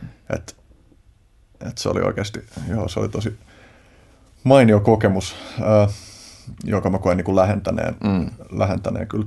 Tuossa mainitsit, no Love Hotellit muuten on mainittu aiemminkin, aiemminkin tämän podcastin mm. aikana, mutta si- siihen liittyen mainitsit Japanin, niin mä halusin oikeastaan mennä sinne Japaniin mm. nyt tässä keskustelussa, koska tota, sun Japanin reissu on ilmeisesti ollut ihan merkittävä. Sä oot kirjoittanut japanista biisejä ja, ja mm. sitten mun käsityksen mukaan Japanin kulttuuri ylipäänsä on sulle niin kuin Joo. diggailun kohde. On, on. Mulla on vähän ka- kahtiajakoinen suhtautuminen siihen näinä päivinä. Että tavallaan mun kiinnostukseni kult- sitä kulttuuria kohtaan on alkanut joskus 14-15-vuotiaana, kun mä oon ensi kertaa törmännyt animeen sillain tota, isossa mittakaavassa ja alkanut sitä ystävieni kanssa katsomaan – ja tota, mä koen, että se anime sitten tavallaan vähän niin kuin vääristi ehkä mun käsitystäni tai aika vahvastikin siitä, että minkälainen on japanilainen kulttuuri. Toki se myös herätti kiinnostuksen ihan semmoisella tavalla, joka ei olisi muuten syntynyt tota, laajemmin sitä kulttuuria kohtaa. Mutta, tota, mutta, ää, mutta mä en ehkä ihan tajunnut sitä, että anime ja ylipäätänsä viihde on japanilaisille eskapismia. Se on pakoa niille siitä niiden omasta arjesta, joka helposti sitten varsinkin tuollain varhai, varhaisessa mielessä sitä alkaa helposti idealisoimaan semmoista yhteiskuntaa, että tämä on niin siistiä ja muuta. Vaikka on, on siinä tota, tietysti tuntuu, että japanilaiset myös ne vitsailee paljon nimenomaan viihteessään tuolla häpeä ja myötä häpeän käsitteillä varmaan juuri sen takia, että kulttuuri, heidän kulttuurissaan on niin selkeä tuommoinen kohteliaisuuden koodi, mitä pitää ylläpitää, pitää välttää sitä, että ei tuoteta kenellekään häpeää itselle tai muille tai yhteisölle laajemmin. Ja se osaltaan voi selittää sitä, että minkä takia japanilaiset turistit on niin kuin parhaiten käyttäytyvien turistien kärjessä suhteessa moneen muuhun, että se on ehkä, he niin kuin saattavat nähdä itsensä osittain kulttuurisen ohjelmointinsa ja ehdollistamisen kautta ää, semmoisena, semmoisena niin kuin Japanin suurlähettiläinä ikään kuin, että heidän täytyy ylläpitää hyvää kuvaa omasta maastansa. Hmm. En usko, että se on välttämättä kovin tiedostettua niinkään. Mutta joo, siis matkustin sitten Japaniin vuonna, ää, en nyt kyllä mitään muistikuvaa, olisiko se 2014 tai 2013 joko tai. Tota, ää, eikä se nyt ollut mikään kovin syväluotaava reissu, mutta se oli tarpeeksi, että mulla karisi tietyt illuusiot siitä, siitä että se olisi jotenkin semmoista niin kuin kovin ää, se, sen mukaista, mitä se ää, Japanin viihdeteollisuus on antanut mun ymmärtää. Ja osaltaan se oli aika, aika niin kuin siis ahdistava kokemus monelta osin tota, ää, Tokion kaupunki, jossa mä pääosin olin, tai siis sanoisin, että täysin. Kävin mä siinä vähän laitamilla semmoisella vuorella, joka olikin, oli tosi hieno juttu, mutta tota, ää, siellä saat, saatoin käydä kaupassa, jossa ää, soi musiikki kaikkialla. Ja tota, saattaa olla, että kun mä kävelin viisi metriä eteenpäin, niin se on ihan eri biisi. Periaatteessa semmoinen kakofonia jäi mulle mieleen, että kaupungilla ajaa rekkoja, jotka soittaa jotain mainosbiisejä. Ja sillä että se rekka itsessään on mainos, joka tulee ohi. Ja tuntuu, että se, niinku, se kaupallisuus lävisti mut niinku joka suunnasta, eikä sitä oikein päässyt pakoon mihinkään. Vaikka tota, sitten ehkä joku esikaupunkialue oli vähän niin kuin rauhallisempaa ja sillain, sillain seesteisempää, mutta se niin kuin ydinkeskusta, joka on valtava, niin oli ihan pullollaan semmoista, semmoista jatkuvaa aisti yliärsykettä, joka oli tota, mulle aika, aika paljon tota, sillain, tota, yhdellä kertaa. Hmm. Ja se oli, se oli siinä mielessä mainio reissu juuri, että mä lakkasin sen jälkeen idealisoimasta Japania jotenkin semmoisena uskomattomana supersiistinä paikkana ja aloin ehkä niin kuin tarkemmin sitten myös perehtyä Japanin historiaa, josta, josta tulee tämmöinen niin kuin nyt äh, ehkä sosiologinen anekdootti mieleen, että tota, Japani on yhteiskunta, jossa on keksitty päihden nimeltä metanfetamiini. Ja tota, äh, mulla on semmoinen vinha teoria siitä, että japanilainen toi tuommoinen Japanin talouskasvu, joka on, oli 60-70-luvulla ihan huikeeta aina 90-luvulle saakka, jolloin siellä iski lama, niin tota, on osaltaan ollut sen seurausta ehkä, että siellä on sitten ää, valtion ohessa vaikuttanut sitten tämmöinen, tai että valtio on ensin sodan aikana teettänyt julmetun ison määrän sotahuumeena amfetamiinia, jota on sitten annettu kamikatsepiloteille ja muille. Tota, ja sen jälkeen, kun sota on hävitty, niin niillä on ollut valtavan iso määrä ylijäämää tämmöistä päihdettä, jota ei ole, jolla ei ole ollut vielä niin kuin rikosoikeudellista ää, oikeastaan mitään luokittelua. Ja se on sitten päätynyt Japanin järjestäytyneen rikollisuuden Jakutsan käsiin, joka on sitten mistä levittänyt laajalti. Mä luulen, että sitä on myös myyty apteekissa lääkemuodossa, mutta tota, sattumoisin Japani, jossa on, on sitten suuri, sitten huomattu suuret ongelmat, ongelmat niin kuin stimulanttien liikakäytön kanssa, niin on, on tuommoinen äärimmilteen viety hektinen yhteiskunta. Hmm. Ja se on mun mielestä aika kiehtovaa, koska tavallaan niin kuin just ehkä se semmoinen talouskasvu jota, jota jaksetaan niin kuin hypettää julkisessa keskustelussa. En mä usko, että kovin moni ihminen, tai siis mun pienessä kuplassani juuri kukaan ei pidä sitä sillä sillä itseisarvona tai mitenkään niin kuin muiden, muiden, muita arvoja parempana, niin on, on kuitenkin jotenkin, että, että ihmiset on ikään kuin, ikään kuin lähtenyt tai niin kuin vedetty niin kuin stimuloitu äärirajoille, jotta ne pystyvät, pystyvät työskentelemään yhteiskunnalle sillain täysipäiväisesti pitkää päivää, todella pitkää mm. päivää.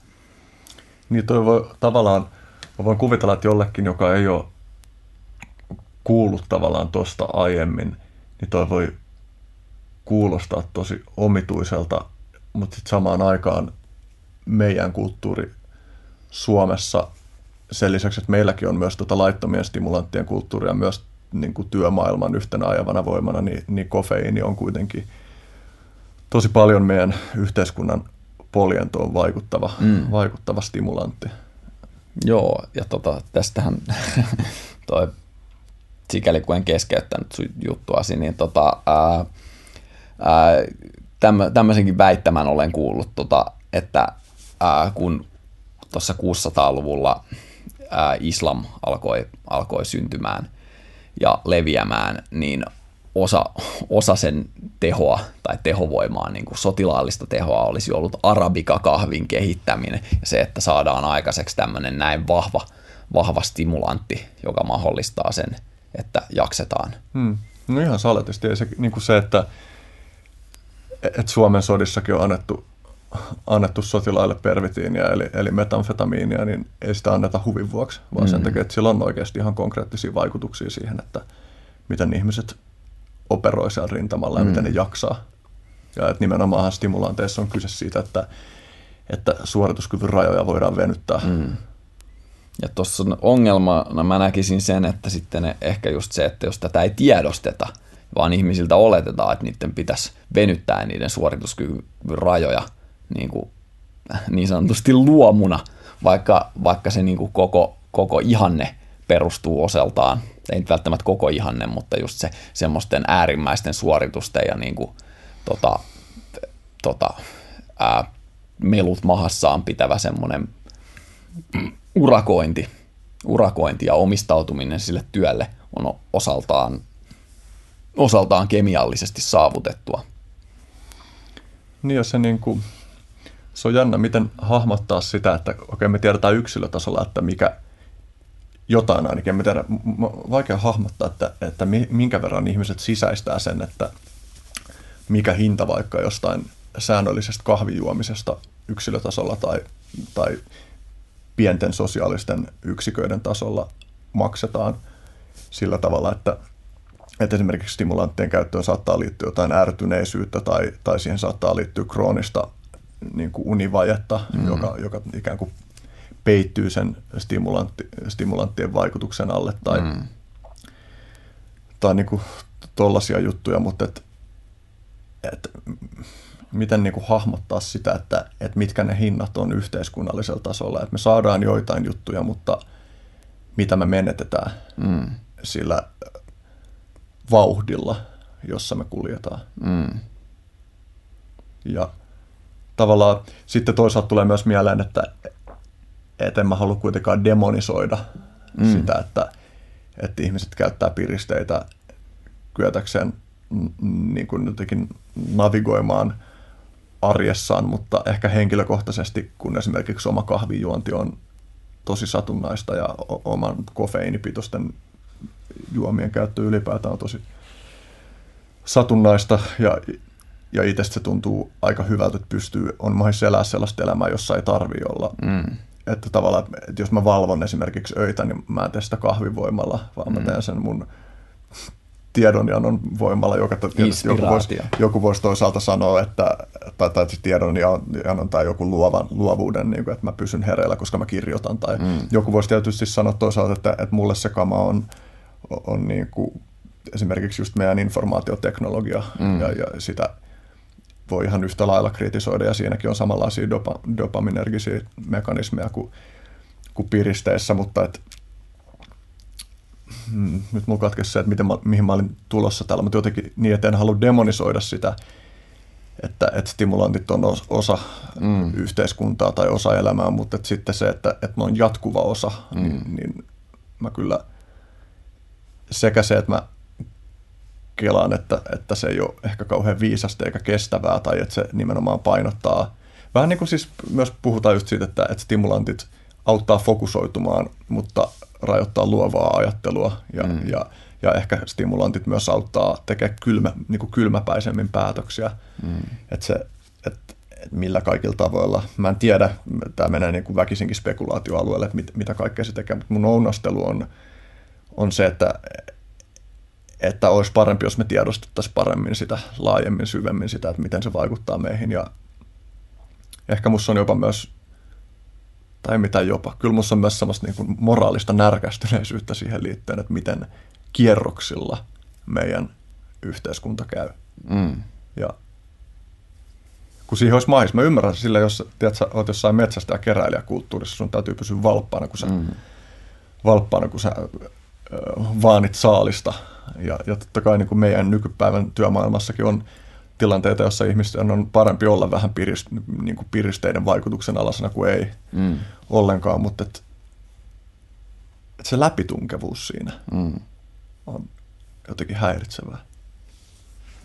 Joo, mä tuun närkästelemään tästä lisää, mutta tota, mä käyn sen vessassa. Näin, näin olkoon. Tämä tulikin täysin yllätyksenä, koska herra Kosovo vanha paska uhkaili tuossa aluksi, että ei varmaan tarvitse käydä vessassa kesken kaiken, mutta näin se, näin se käy. Tuo on tosi kiehtova aihe toi jotenkin informaatiotankkauksen stimuloiva vaikutus. Ja erityisesti kun se tapahtuu digitaalisten päätteiden äärellä. Jos mä luen illalla sängyskirjaa, niin mun on aika vaikea pysyä kovin pitkiä aikoja hereillä, mutta sitten kun mä luen illalla sängyssä vaikka älypuhelimelta tekstiä, niin mä pystyisin olemaan sen ääressä vaikka kuinka monta tuntia yli sen rajan, joka musta tuntuu kehollisesti hyvältä tai viisaalta siinä mielessä, että kun mä tiedän, että minkälaisia vaikutuksia valvomisella on sekä, sekä unen laatuun että, että tai siis no, unen laadun kauttahan se tulee, että sit seuraava päivä usein menee aika kujalla. Näitä podcasti äänityssessioita ennen mä aika usein huomaan, että mä maltan mennä nukkuu, koska mä teen jotain taustatyötä liittyen, liittyen viera- seuraavan päivän vieraisiin, joten mä oon nytkin mennyt eilen ehkä joskus vähän ennen neljää sänkyyn ja pyöriskellyt sängyssä myös aika pitkään ennen kuin sain unta, että olisiko tässä ehkä neljä tuntia nukuttu. Mm. Mitäs tuumit? No tota, tuo, tuosta univaiheesta sikäli, sikäli mä voin samaistua siihen, tota, mä pääosin nukun yöni tosi hyvin. Mutta äh, huomaan sen, että usein nukkumaan mennessä niin ajatukset, varsinkin niin kuin kirjoittamisen suhteen, alkaa olla aika hedelmällisiä. Mm. Tai että mä huomaan, että joku, joku juttu alkaa tulee yhtäkkiä alkaa niin kuin riimejä pukkaamaan ja mä mietin, että okei, että nyt mulla on vaihtoehtona se, että mä sivuutan tämän ja luotan sen, että mä muistan sen huomenna tai sitten mä alan kirjoittamaan ja mahdollisesti kirjoitan seuraavat kaksi tai kolme tuntia plus sovitan plus alan etsimään siihen taustaa. Mahdollisesti nyt mä oon innostunut vähän enemmän tekemään taustatyötä yleisesti ottaen, ottaen niin kuin räpin suhteen. Esimerkiksi kirjoitin kirjoitin vähän nyt rönsyillä, eikä edes vähän, mutta kirjoitin tuossa viikonloppuna ää, räppiä semmoisesta kiinalaisesta runoilijasta kuin Han Shan, joka eli Tang-dynastian aikaa ja tota, on kenties ensimmäinen graffiti-artisti, luultavasti ei ole, mutta tota, ää, siinä mielessä, että se kirjoitti runojansa kiviin. Jotkut väittävät myös, että talojen seiniin ja puihin, mutta omissa runoissaan hän mainitsee tai ainoastaan kivet. Ja tota, sekin on tietysti vähän kontroversiaalista tai kyseenalaista, koska ei olla mitään, ainoastaan ne kivet on löydetty sitä tyypistä. Se on enemmän legenda.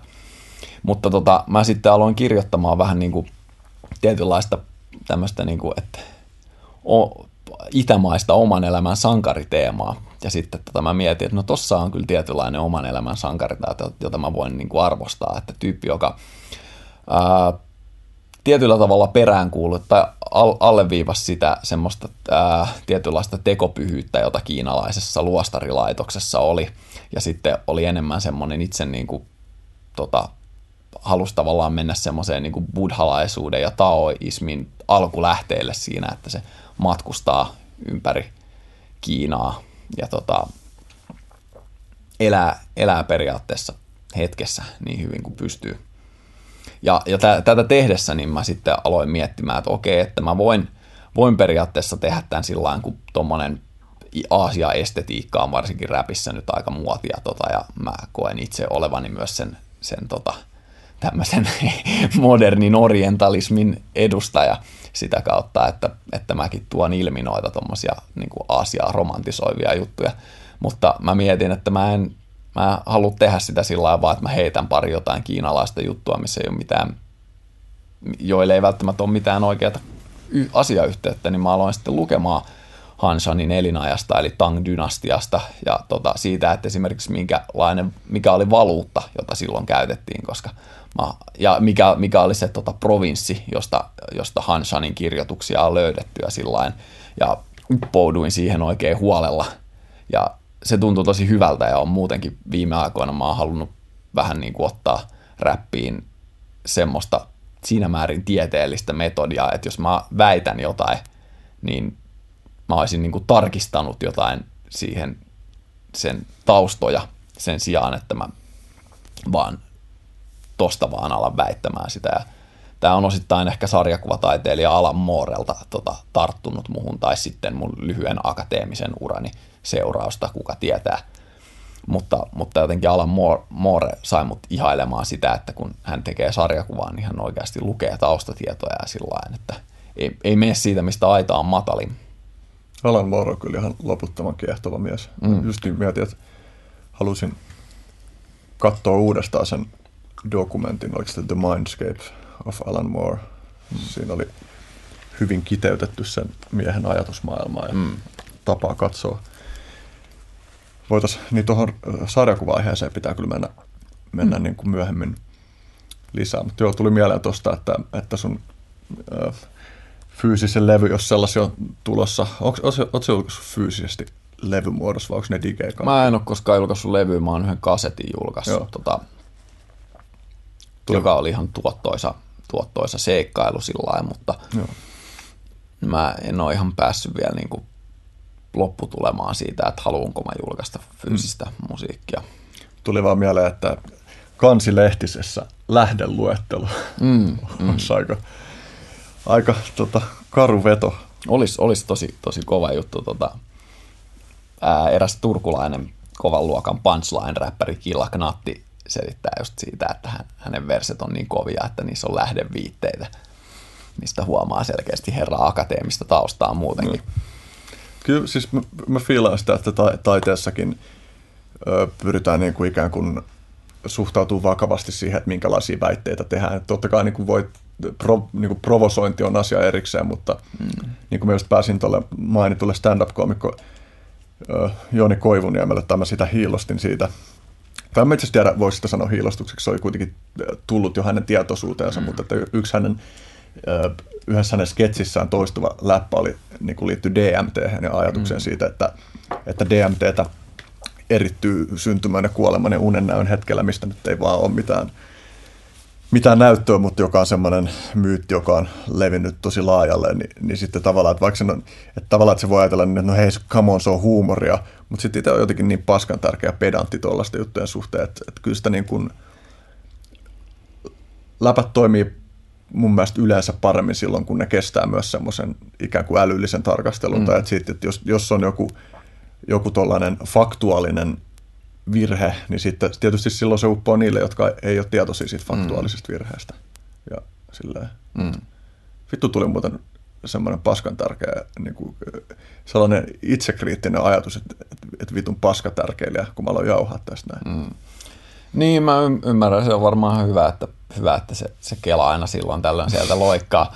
Mut, Vittuako päde? Mutta mä, mä, oon, mä oon totta kai siis, tai mä, mä oon itse siinä määrin paskan tärkeilijä itsekin, että tota, kyllä kuningas kuninkaan tunnistaa. Mä arvostan sitä piirrettä sillä niin kuin, tai et, si, siihenhän mä sillä tähtään, tai niin kuin haluaisin ideaalitilanteessa. Että, paskan tärkeyttä. Niin, niin, tai ei nyt varmaan, jos kaikki olisi yhtä paskan tärkeitä kuin minä, niin, niin tuo, sus siunatko. Mutta, mutta on se vaan niin kuin, mä näkisin, että kaikessa mitä tekee, niin tota, se on, ei, ei se ole automaattisesti, tai siis näkisin, että se on aika hyvä juttu, että jos lähtee väittämään, väittämään jotain tosi roisia, niin se, että siinä on joku pohja, tuntuu mun mielestä vaan ää, sellaiset, että siinä vältytään monilta väärinkäsityksiltä, kun kommunikaatio nyt on itsessään mun mielestä aika puutteellista hyvin monella osa-alueella. Kenties se on on osaltaan väistämätöntä, että sanat ei vaan riitä. Mutta just tuommoisessa tilanteessakin, jossa niin kuin nyt vaikka esimerkiksi räpin suhteen, niin tota, voi olla mahdotonta pystyä lukemaan jonkun tyypin elekieltä tai muuta, jos me vaan vastaanotetaan audio, niin silloin mun mielestä kannattaa miettiä sitä, että mitä sanoo, koska ei ole mitään takeita, että ihmiset tajuaa sitä. Tuohon liittyen tuli mieleen, että olisi muuten todella makeat jos osaisi viittomakieltä niin hyvin, että pystyisi hahmottaa viittomakielistä räppiä. Mm. Kiinnostaisi tietää, että minkälaista se on ilmaisullisesti. Mm.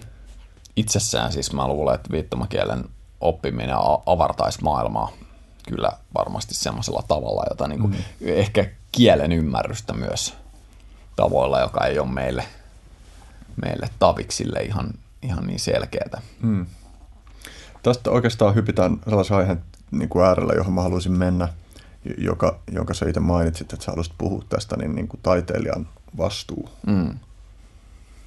Joo, ja se on tota, ää, vaikea sanoa, mistä se, mistä se alkujaan oikein, oikein juontaa, mutta tota, se on, perusajatus siinä on, on ehkä se, että tota, kun ää, joku, joku tieteilijä kauan aikaa sitten, tota, ää, tai sosiologien muista, tota, mä oon kuullut tästä Robert Anton Wilsonin Prometheus Risingissa törmännyt tähän käsitteeseen, tota, että maailmassa on niin sanotut ää, tällainen karkealla kahtiajalla on kaksi tämmöistä niin kuin yhteiskunnallista voimaa, ilth ja wealth, josta toinen tuottaa yhteiskunnalle etua ja toinen tuottaa haitallisia malleja. Ja tota, ää, mä, mä en tiedä sitä tar- tarkalleen niiden niin kuin vakiota tai kumpi, kumpi dominoi tai mitään, se, ja se voi olla tietysti mahdotonta näin niin lyhyellä aikavälillä esimerkiksi ihmiselämän aikana arvioida, että miten joku innovaatio, keksintö, kulttuuri, tuote tai joku, tuottaako se enemmän hyvää vai pahaa, sikäli kun halutaan näitäkään sanoja käyttää, mutta niin onko, se, onko se myönteistä vai haitallista.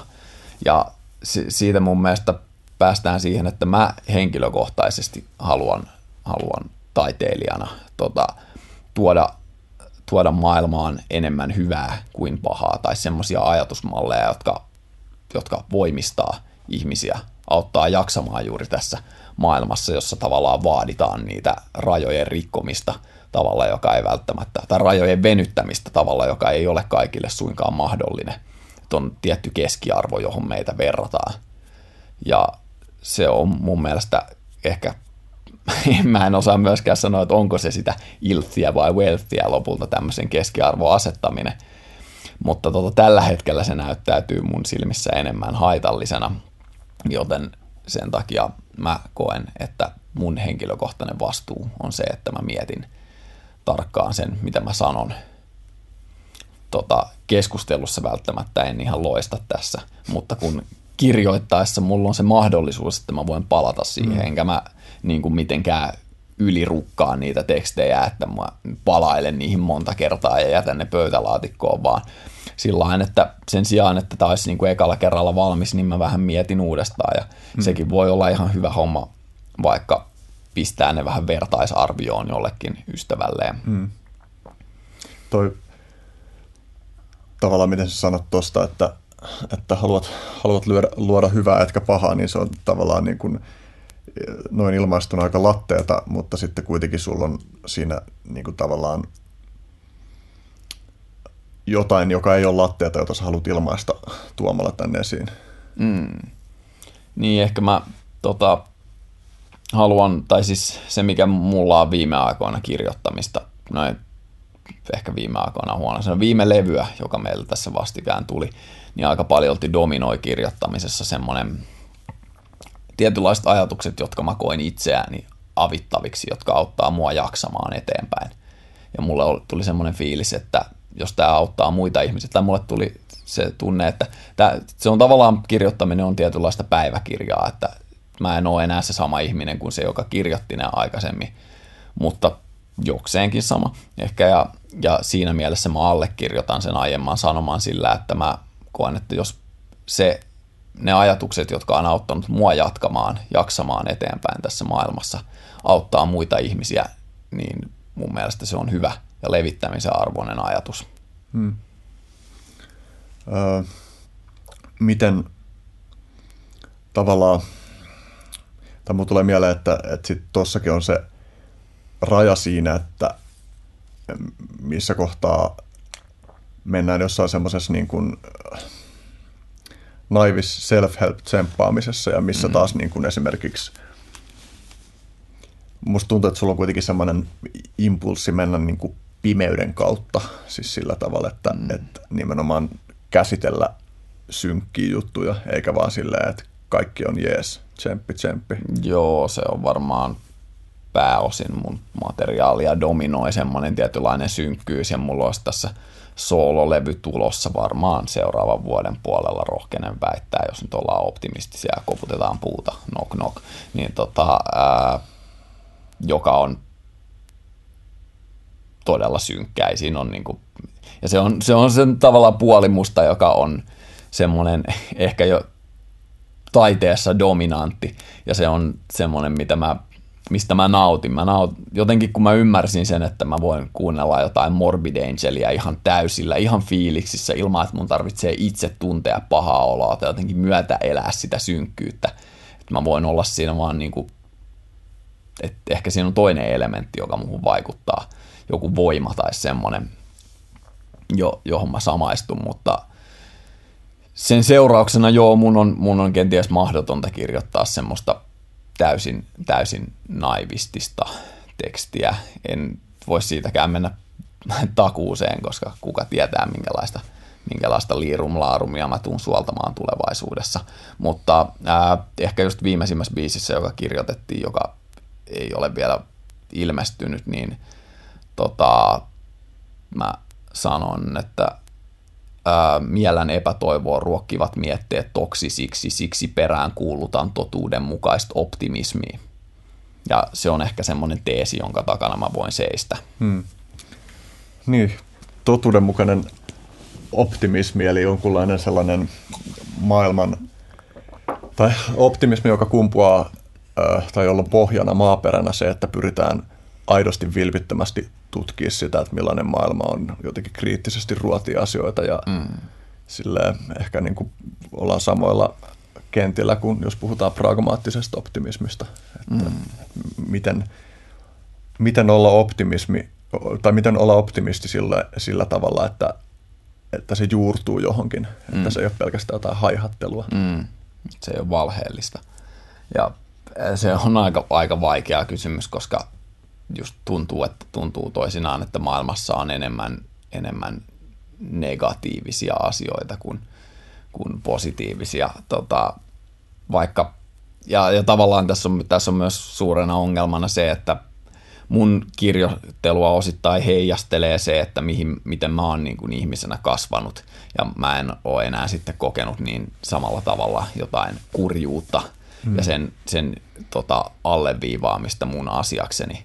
Ja siinä ehkä se kieli sitten sitä, että mä oon tavallaan kuitenkin ää, erittäin, erittäin etuoikeutetussa asemassa, mitä tulee niin kuin globaalilla skaalalla. Ja koen jopa, että Suomen skaalallakin aika, aika tota, sillä mulla menee hyvin, joten mun on helppo selittää latteuksia ja siitä, että miten niin kuin, tsempata ihmisiä, kun taas sitten vaikka ää, Niggas with Attitude yhtyä, joka on 80-luvulla muodostettu, ää, käsittelee ja pitkälti ehkä niin kuin gangstaräpin pioneereja Aistiin ohella ja muutaman, muutaman nimettömäksikin jääneen tyypin, niin tota, on kuva, ne ovat kuvastaneet juuri sitä, että minkälaista, minkälaista on elämä ää, Los Angelesissa mustana ihmisenä tai mustana miehenä, joka nuorena, joka joutuu lähes päivittäin, ellei päivittäin, poliisi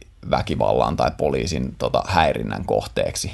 Ja sen seurauksena sitten se mielenmaisema on erittäin nihilistinen. Ja tota, se, on, se on mun mielestä mainittavaa, että jos mä jos mun lähtökohtani olisivat erilaiset, niin mä en välttämättä sylkisi yhtäkään positiivista sanaa.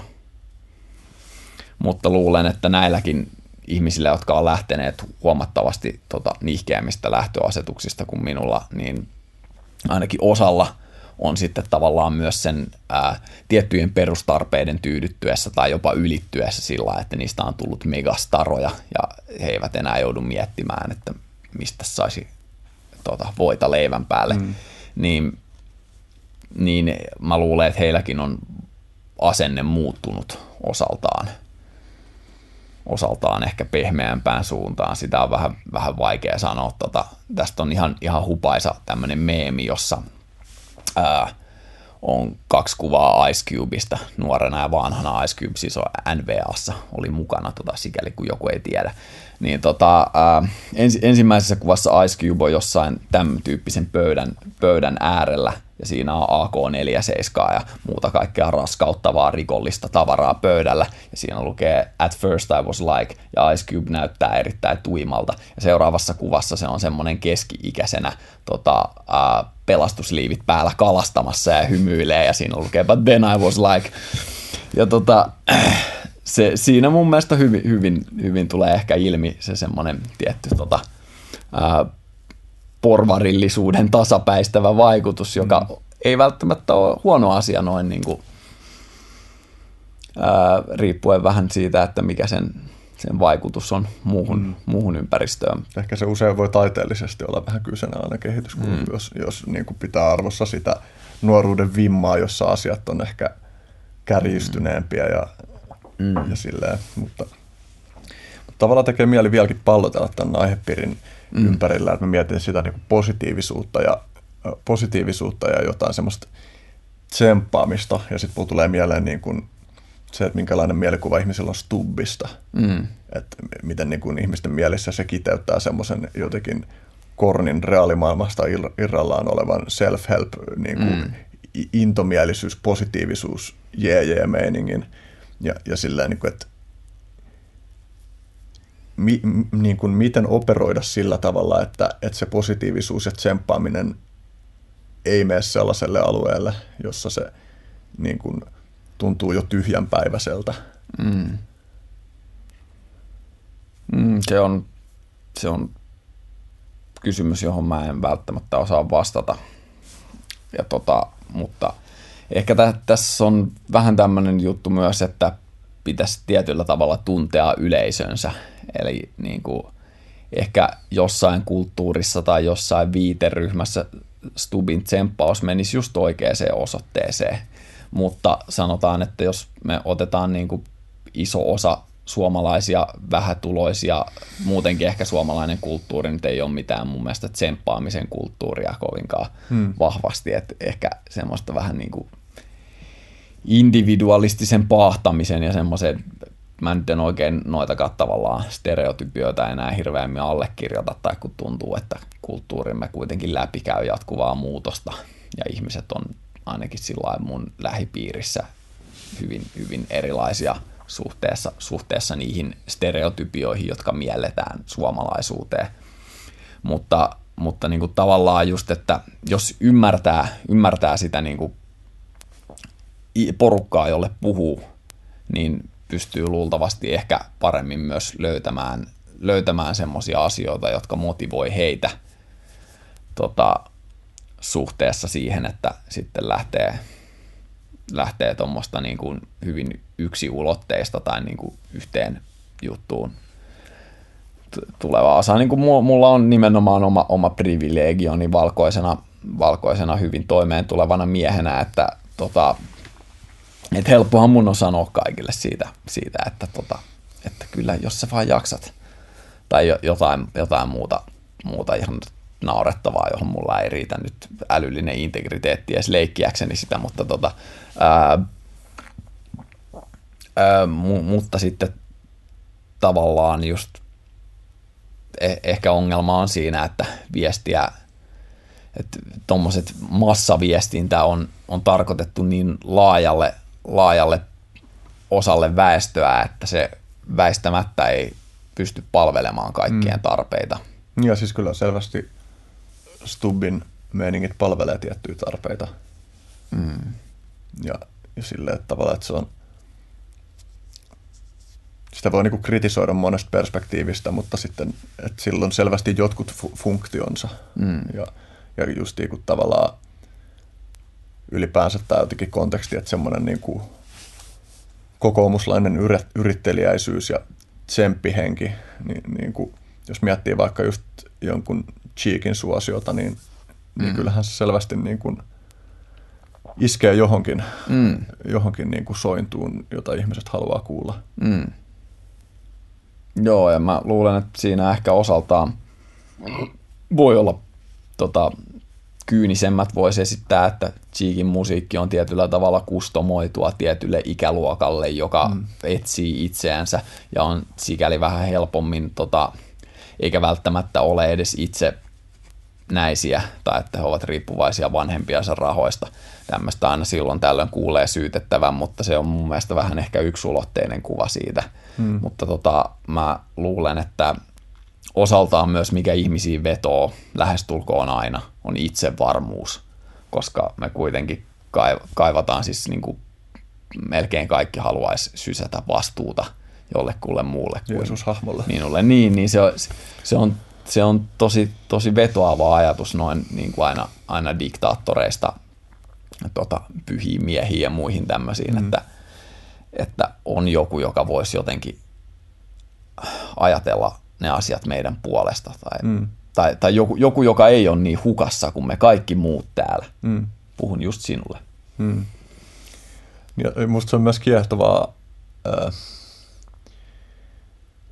yrittää ymmärtää sitä, että, että minkälaisia, että, että ei pelkästään jotenkin vaikka Cheek tai Stub yksilönä, vaan ymmärtää sitä, että mitä se yhteisönä ja yhteiskuntana kertoo meistä tai mitä se kertoo ihmisryhmistä – että tällaiset, tällaiset hahmot vetoo niin moneen niin syvästi. Ja ei silleen, että mulla olisi tähän mitään kovin viisaita,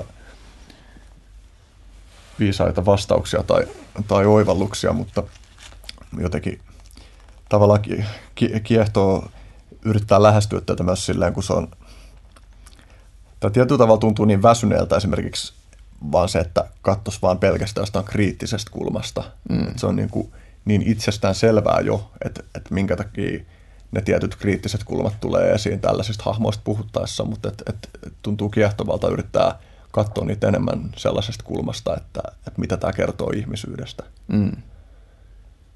Ja sillä, sä haluaisit puhua myös tässä tämän taiteilijan vastuun kontekstissa, niin Philip K. Dickistä. Joo, joo tota, se on mun mielestä Ää, se, se, on, se on ehkä hyvä esimerkki, tai e, eikä ainoa esimerkki, mikä nyt tulee mieleen tota, ää, siitä, että tavallaan taiteilija on vähän niin kuin ää, kehittelee ajatuksen, ja sen kannattaa mun mielestä miettiä loppuun, tai mun mielestä Philip K. Dickissä osittain kulminoituu se, että miten joku ajatus, ajatus ää, loppuun miettimättömänä saattaa, ää, saattaa aiheuttaa enemmän haittaa kuin hyötyä, hyötyä yhteiskunnassa. Ja, ää, tota, tä, tästä ehkä, ehkä vielä niin kuin, ää, no, nopeasti Philip K. Dickistä mainitakseni, niin tota Philip K. Dickin teoksissa tota, hän on siis kivikirjailija, joka on 60-luvulla pääosin tai 60-luvulta eteenpäin kirjoittanut kirjoja sillä aika, aika nälkäpalkalla ja sen takia tehnyt niitä hyvin paljon. Mutta Philip K. Dickillä on mielenkiintoisia ollut äh, monasti hänen tämmöiset äh, dystooppiset kuvailmat maailmasta, jossa, jossa tota, ihmisen jokaista liikettä valvotaan tavalla tai toisella esimerkiksi vakoillaan. Tota, Tämä oli e- eritoten Philip K. Dickin äh, tuo teos Lies Incorporated on aika hauska siinä mielessä, että sen lähtöasetelma on juuri se, että kaikkea pystytään vakoilemaan ja valvomaan. Tämä on kyllä toistuva teema hänen teoksissaan, mutta se sattuu just sijoittumaan vuoteen 2015, joka taisi olla vuosi, jolloin mä sen ostin ja jolloin oli paljon puhetta juuri siitä, että miten ää, Yhdysvaltain ää, turvallisuuspalvelu NSA tota, vakoilee, vakoilee tietokoneiden välityksellä tota, kaikenlaista dataliikennettä, mitä tapahtuu aina ulkomaisten diplomaattien sähköposteista sitten yksittäisten tyyppien mailiin ja koittaa seuloa sieltä sitten tämmöisiä mahdollisesti Yhdysvaltain intressejä haittaavia tekijöitä, joihin voidaan sitten puuttua. Ja tavallaan niin kuin, mä en usko, että Philip K. Dick on ensimmäinen ihminen, joka on esitellyt tämän ajatuksen, mutta tiedossa on vähän se juttu, että se niin kuin, jokainen hyvä, hyvä idea ja huono idea on vähän niin kuin riippuvainen siitä, että kuka sen vastaanottaa. Et jos me sanomme sosiopaatille, että tee mitä sä haluat, tee mikä susta tuntuu oikealta, niin seuraukset voi olla todella huonot noin niin kuin sillä laajemmassa skaalassa useammalle ihmiselle.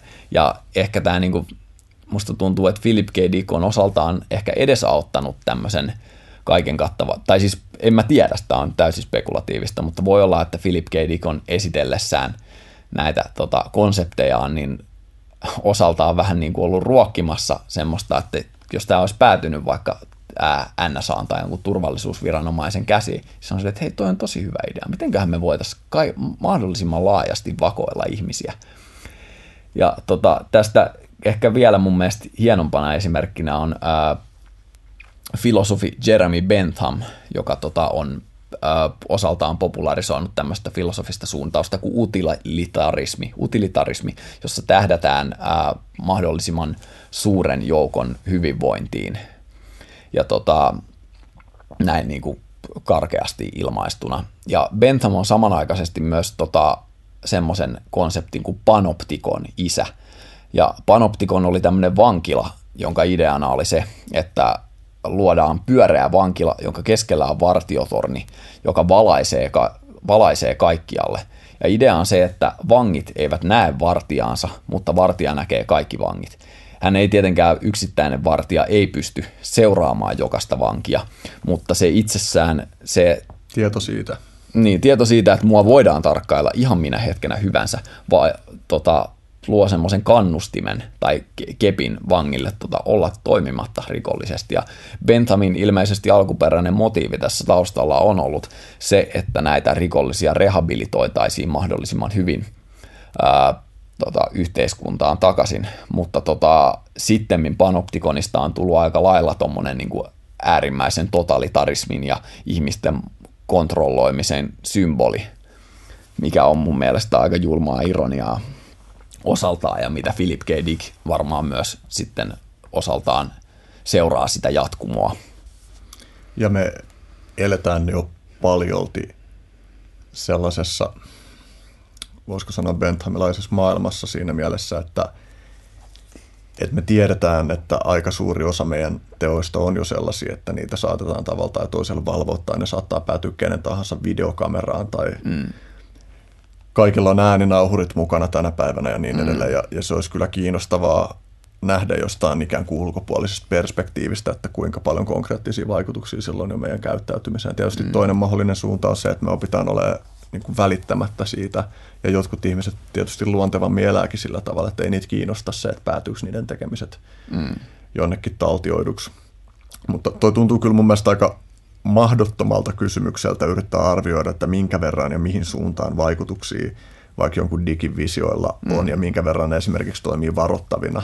Mm. Ja sama pätee vaikka just Orwelliin, että, että, että kyllähän sieltä varmasti on semmoiseen liiallisuuksiin menevään valvontaan äh, tai valvonnan edistämiseen taipuvaiset ihmiset saanut ideoita, mutta, mutta on se myös selkiyttänyt monia mekanismeja mm. ja, ja tekee mahdollisimmaksi keskustella myös monista näistä ilmiöistä, että se, että jollain 84 on sellainen paikka meidän kulttuurissa kuin on, niin se, se tekee helpommaksi viitata koko, koko tähän aihealueeseen. Mm. Ja niin kuin digissä, toi on kyllä jännä, mä mietin, että onko, mä en ainakaan, ei heti tule mieleen, mieleen yhtään digin kirjaa, joka ei olisi dystoppinen. Mm. Et, ja tavallaan niin, ja on vielä aika... Mä keksin semmoisia post-apokalyptisia, että niin se ei suoranaisesti niin kuin valtio ulota valvontaansa, koska valtio on vähän niin kuin sellaisena kuin tunnemme, niin tota, muuttunut tai taantunut. Mm, no dy- dystopia voi olla ilmankin, ilmankin sitä niin kuin hirmu, hirmu valvovaa valtiota. Mm. Mutta niin tavallaan toi kysymys siitä, että miten me sitten diilataan ton kanssa, koska sä käyt esimerkiksi, tai niin no toisaalta sä puhut siitä, että sä et itse halua tavallaan tuottaa sellaista taidetta, jossa on jotenkin riski viedä asioita tuollaisiin suuntiin. Mm. Sitten samanaikaisesti kyllä mä näen tärkeänä sen, että on tekijöitä, jotka käsittelee ihan tosi tosi pimeitä visioita, mm. mutta, mutta että kyllä mä sitten toisaalta esimerkiksi näen sen, että ei se välttämättä tee kenenkään mielenterveydelle hyvää, vaikka luupata pelkästään tuollaisia mm. juttuja. Ja tämä on, mä oon, oon myös sillä tässä hyvin kahtia jakautunut senkin suhteen, että tosiaan niin kuin vaikka mun, mun tota, aikaisemmat viime, viime levyn teemat on tämmöisiä, pyrkii jotenkin olemaan voimauttavia ja ainakin omalta osalta ja tämmöisiä tota, ää, ää, niin kuin tietynlaiseen eksistentiaaliseen heräämiseen pohjaavia siitä, että miten mulla on tietynlainen vapaus päättää siitä, mitä mä teen elämällä ja siitä, että mikä on merkityksellistä, niin seuraava materiaali, joka luultavasti tulee, niin se alkaa biisillä, joka kertoo siitä, miten kaikki kuolee. Mm. Ja tota, mä, mä oon oikein niin kuin halunnut mässäillä sillä mm. sillä tota, ää, joten ne, niin kuin, se on, se on, on vähän tommonen niin kuin, sillä viisiin mä ehkä niin kuin koenkin sen relevantiksi keskustella siitä artistin vastuusta, että vähän niin kuin avaa tekemisiään mm. myös, että minkä takia tämmöistä mm. tapahtuu. Se on myös jotenkin vaikeaa, että tai taiteessa, esimerkiksi just musiikin lyriikassa on haastavaa se, että jos haluaa ilmaista jotain arvoja sillä, että miten se ei tunnu ärsyttävällä tavalla moralisoivalta tai, mm. tai esimerkiksi puhutaan usein siitä, että, että musiikin ei tulisi olla poliittista, mm. koska se tekee jotenkin kiusalliseksi, jos siinä on selvästi joku agenda, jota pyritään ajaa. Mm. Miten sä käsittelet tuota? No mä oon sitä mieltä pohjimmiltaan, vaikka mä tässä vastuusta olenkin puhuvina, niin, niin mun mielestä musiikki pohjimmiltaan, tota, musiikin voima perustuu siihen, että sillä ei ole rajoja. Se voi olla ihan mitä tahansa, mitä vaan niin kuin pystyy toteuttamaan ja keksimään. Ja sen takia mun mielestä se on, niin kuin, että, että tavallaan niin kuin jokaisella taiteilijalla niin kauan kuin heidän tekoihinsa ei puututa, puututa jonkun toisen tahon toimesta, niin on vapaus, vapaus tehdä ihan mitä ne haluaa. Ja sen takia mä ehkä sitä vastuuta perään kuulutankin, että on syytä ymmärtää se, että jos sanoo tai tekee näin, niin sillä saattaa olla seuraamuksia. Hmm. Ja ehkä tota, vielä tota idea, idea maailmaa jatkaakseni, niin sillä voi olla hyvin merkittäviäkin seurauksia. Esimerkiksi tota, Marquis de Sade kirjoittaa kirjassaan, olisiko se tunnustuksia buduaarista tai joku, filosofiaa buduaarissa on tämän kirjan nimi. Ei nyt muuten mitenkään kovin kaksinen teos, mutta tota, ää, näin kirjallisuuskriitikkona voin sanoa. Tota, ää, että se, se siinä, siinä sanotaan jossain kohtaa, että ja siinä kohtaa, kun pääsemme kuumailmapalloilla kuuhun, niin ihmiset tulevat sitten asuttamaan kuuta tai jotain tämmöistä vastaavaa. Ja siinä on mun mielestä hauska se, että ää, se on muistaakseni 1700-luvun, 1800-luvun vaihteessa tehty kirja, eli niin kuin, ää, noin 150 vuotta ennen kuin ihminen on päässyt avaruuteen, niin ollaan jo leikitelty sillä ajatuksella – vaikka, vaikka puhutaan kuuma-ilmapalloista ja tällainen puutteellisista välineistä, ettei edes oikein ymmärretä sitä täysin, että mitä avaruus on, niin, niin se ajatus on elänyt ja se on kytenyt pikkuhiljaa ihmisten mielissä, kunnes lopulta teknologia tai joku tahtotila, mikäli on tullut vastaan siinä määrin, hmm. että pystytään yhtäkkiä tekemään se. Ja tästä tulee mieleen erinomaisen räppärin Saul Williamsin tämmöinen lausahdus, että there's nothing more powerful than an idea whose time has come. Hmm. Onko se oikeasti Saul Williamsin alun perin sanoma juttu? En tiedä, onko yhtään. Sehän voi olla, voi olla siis tota, se on ongelmallista aina näillä. Niin tuntuu, että kun on, on tämmöinen viisas elinvoima, memeettisesti elinvoimainen ajatus, eli ajatus, joka vaan niin kuin jatkaa kulkua, niin se on hyvin mahdollista, että se on keksitty jo kauan aikaa sitten, mutta se löytää aina uuden, uuden tommosen ää, aluksen ihmisen, mm. joka levittää, tallentaa viestä, viestiä eteenpäin. Ja mä koen ehkä osaltani olevani itsekin niin kuin osa sitä jatkumoa, joka saarnaa tietynlaista hyveetiikkaa tai mm. koettaa tuoda sitä ilmi niin kuin hyvin vanhoja teemoja. Saul Williamsia voi kyllä suositella kaikille. Se on todella hieno, hieno sanankäyttäjä. Öö, mikähän mun ajatus olikaan? Jotenkin liittyen siihen, niin, kuin, niin siis se, että kun tuodaan esille tavallaan just taiteen tai muun tuollaisen luovan ilmaisun kautta pimeitä asioita, niin että kyllä tuntuu selvältä, että me tarvitaan sitä, että, että artikuloidaan inhimillistä pimeyttä. Musta mm. on, on hyvä asia, että, että on esimerkiksi tietoa siitä, että miten vaikka jotkut erinäiset historialliset psykopaatit on ajatellut. Mä voin katsoa joku Ted Bundyn haastattelua tai Charles mm. Mansonin haastattelua tai muuta tällaista – ja että on olemassa kauhuelokuvia, jotka käsittelee meidän pelkoja ja meidän pimeitä puolia. Ja että on olemassa justiin kaikenlaista dystopista skifiä ja post-apokalyptista skifiä ja, ja niin kuin jäätäviä jotain kyberpunk-maailmoja ja mm. kaikkea mm.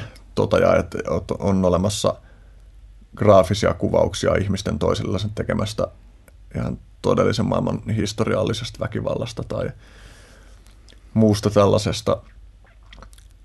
Ja se haaste on siinä, että, että minkä verran altistumista tollasille jutuille on, on hyvä asia. Mm. Että sitten tavallaan, että, että on selkeästi semmoinen raja, että, että jos altistaa itteensä tosi synkille ajatuksille koko ajan, niin sitten ne alkaa oikeasti valtaamaan sillä mm. tavalla helposti, että sitten ei enää näe muita tapoja katsoa maailmaa, mikä pätee myös toiseen suuntaan, että jos luuppaa vaan iloisia ajatuksia koko ajan, mm.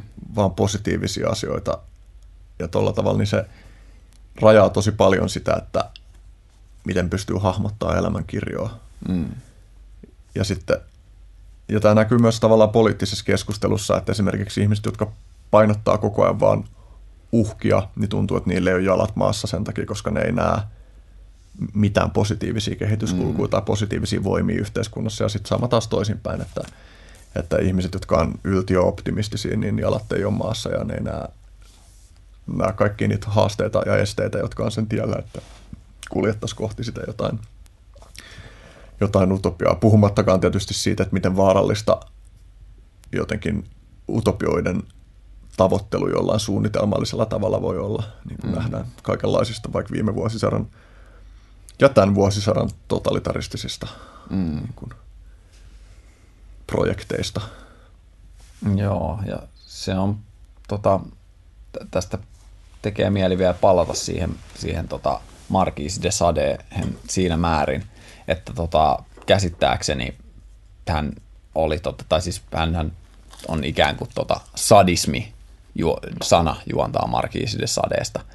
Ja tota, hän oli tämmöinen ranskalainen ylimys, joka tota, ää, toteutti ää, käsittääkseni ää, voi olla myös mustamaalaamista. Tota, mulla ei ole ihan tarpeeksi hyvää tietämystä hänen henkilöhistoriastaan, mutta tota, väitetään, että hän aika lailla eli kuten saarnasi, eli paljon niin kuin, ää, korosti tämmöistä niin kuin, ää, väkivaltaista alistavaa seksiä.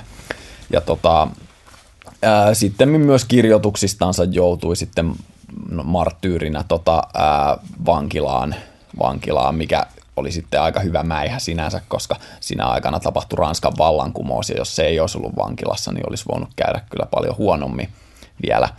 Mutta tota, ää, sitten Marquise de Sade kuitenkin osittain tämä hänen niin kuin, sadismikäsitteensä ja sitten tota, ää, tai hänestä syntynyt ja sitten ää, tämmöisen Sahermaso-nimisen tota, muistaakseni saksalaisen tai itävaltalaisen kirjailijan ää, Venus Turkiksissa taitaa olla hänen kirjansa, tota, joka sitten taas käsittelee masokismia, niin näistä kahdesta sitten ää, on syntynyt tällainen hienosti sadismin ja masokismin, niin kuin sadistit ja masokistit ovat ikään kuin löytäneet toisensa ja on syntynyt tämmöinen synteesi, eli sadomasokismi, joka sitten tota, koen, että on monessa kontekstissa varmaan aika väärin ymmärretty ja nähdään, nähdään jonain semmoisena äärimmäisenä alistuksen ja orjuutuksen muotona, mutta tuntuu, että ihmiset, jotka sitä itse harjoittaa, niin teke, kokevat, että se antaa heille paljon ja jotenkin on tietynlainen niin kuin roolileikki, joka sitten puolestaan tuo heidän elämäänsä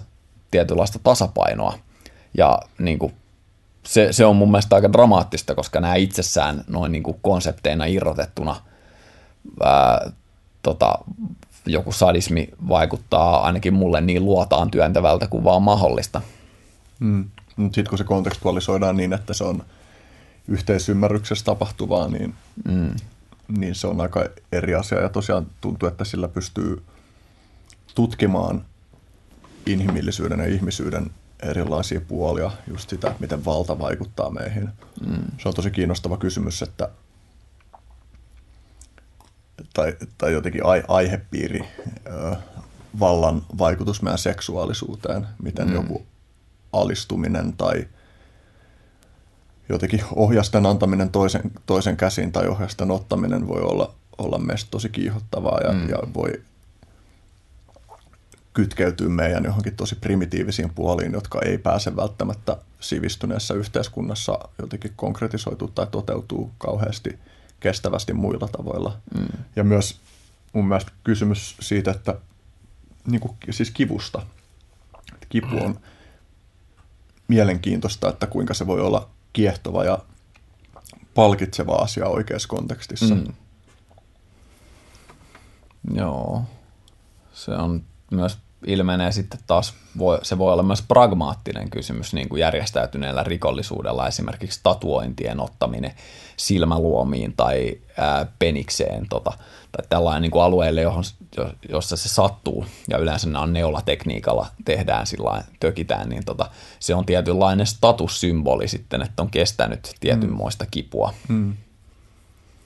Vaikka mä näkisin, että ehkä järjestäytynyt rikollisuus on taas vähän siinä niin kuin harmaalla alueella, että onko siitä – kuinka paljon hyötyä tai haittaa, mutta pohjimmiltaan sekin on ilmiö, joka on syntynyt, syntynyt tietynlaiseen puutteeseen tai siihen, että jos ei, ole, jos ei voida luottaa valtioon ja siihen, että se pitää huolen, niin silloin täytyy luoda oma varjovaltionsa, joka sitten tota, toimii pitkälti samalla periaatteella kuin valtio, eli verottamalla, mm. verottamalla tai uhkailemalla niin kuin nämä nyt ei täysin, täysin mun mielestä vedenpitäviä rinnastuksia ole, vaikka monesti ehkä jossain libertaarisessa keskustelussa tykätään rinnastaa valtio ja kaikki säännöt tämmöiseen mafiamaiseen touhuun, että meiltä nyt vaan kiristetään veroja. Ja tota, jos me ei makseta niitä, niin sitten me joudutaan vankilaan ja sillä mutta, tota, mutta osittain niin kuin mafia on ehkä sitten, tarkoitan mafialla nyt niin kuin tämmöisiä tietynlaisen rakenteen omaavia järjestäytyneen rikollisuuden ryhmittymiä, joista varmaan niin kuin yleisimmät on toi Japanin Jakutsa, ää, sitten tuo, tuo ää, Venäjällä Vori Sakovne, ää, eli vähän niin kuin rikolliset lain edessä tai lain mukaan, tai kunnianmiehet, siitä vähän vaihtelee tul- tulkinta, ja sitten perinteinen italialais-amerikkalainen ja sisilialainen mafia mm. ja tietyt kiinalaiset järjestäytyneen rikollisuuden faktiot, niin eli triadit tässä tapauksessa, niin, niin tuntuvat noudattavan tämmöistä, niin kuin, että ää, kun ollaan tilanteessa, jossa ei voida oikein luottaa, luottaa kehenkään muuhun kuin omaa sisäryhmää, ja se sisäryhmäkin toimii tietynlaisten tota, ää, ää, ehkä niin kuin väkivaltaisen anarkististen periaatteiden mukaan, koska on vaan otettava se, mitä saadaan – niin sitten, jotta, jotta voidaan luottaa näihin toimijoihin järjestön sisällä, niin on luotava myös säännöt, jotka koskevat heitä mm. siinä, missä ne olisi normaalisti säännöt, jotka koskevat valtion kansalaisia, mm. mutta heillä on vain omat säännöt, jotka mm. on paljon löyhemmät, mutta edellyttää kuitenkin tietynlaista, tai niin kuin, jossa haetaan tietynlaista konsensusta sen mm. oman ryhmän sisällä. Kyllähän se on niin, että se näkee uskonnollisissa vaikka kulteissakin, että, että ne säännöt – jotka eroaa ympäröivän yhteiskunnan säännöistä jollain olennaisilla tavoilla, niin, niin luo sitä yhteenkuuluvuutta ja keskinäisen luottamuksen ilmapiiriin. Mm. Ja se on jännä, että esimerkiksi mun käsittääkseni jossain Italiassa paikotellen esimerkiksi mafia hoitaa semmoisia ihan perusvaltion äh, valtion tosi arkisia rooleja, mm. että tiedätkö, roska, roskan kuljetusta tai, tai kyllä, tällaisia kyllä. juttuja. No kyllä toikin on semmoinen, ei ole aihepiiri, josta mä olisin kauheasti lukenut tai syvästi perehtynyt, mutta toi on kyllä yksi semmoinen kiehtova alue, johon voisi käyttää helposti puolelämää. Joo, mä oon tässä uppoutua. harkinnut puolen elämän käyttämistä aiheeseen uppoutumiseen, koska se mm. kiehtoo mua tosi paljon. Ja, ää, tota, si- siinä ehkä niinku on ehkä ma- mainittavaa on, että luultavasti se, että miten mafia vaikuttaa vaikka johonkin niinku, ää, tota, jätehuoltoon on se, että he periaatteessa kiristävät, jäte, tai siis pyytävät jätehuollolta tietyn summan rahaa säännöllisesti niiltä, jotka toimittaa jätehuoltoa, mahdollisesti saattaa hoitaa jotain omia, omia tyyppejään sinne töihin, ja tota, rajoittava. Sitten niin kuin, tavallaan se porkkana, mikä niillä on kaiken sen kepityksen ohessa, on se, että ne mahdollistaa esimerkiksi tehokkaan kilpailun sillä, että ne saattaa sabotoida toisen, toisen tota, jätehuoltoyrityksen toimia ja niin kuin, tota, sillain helpottaa sitä, joka maksaa heille. Ja siinä on semmoinen mielenkiintoinen piirre sitten.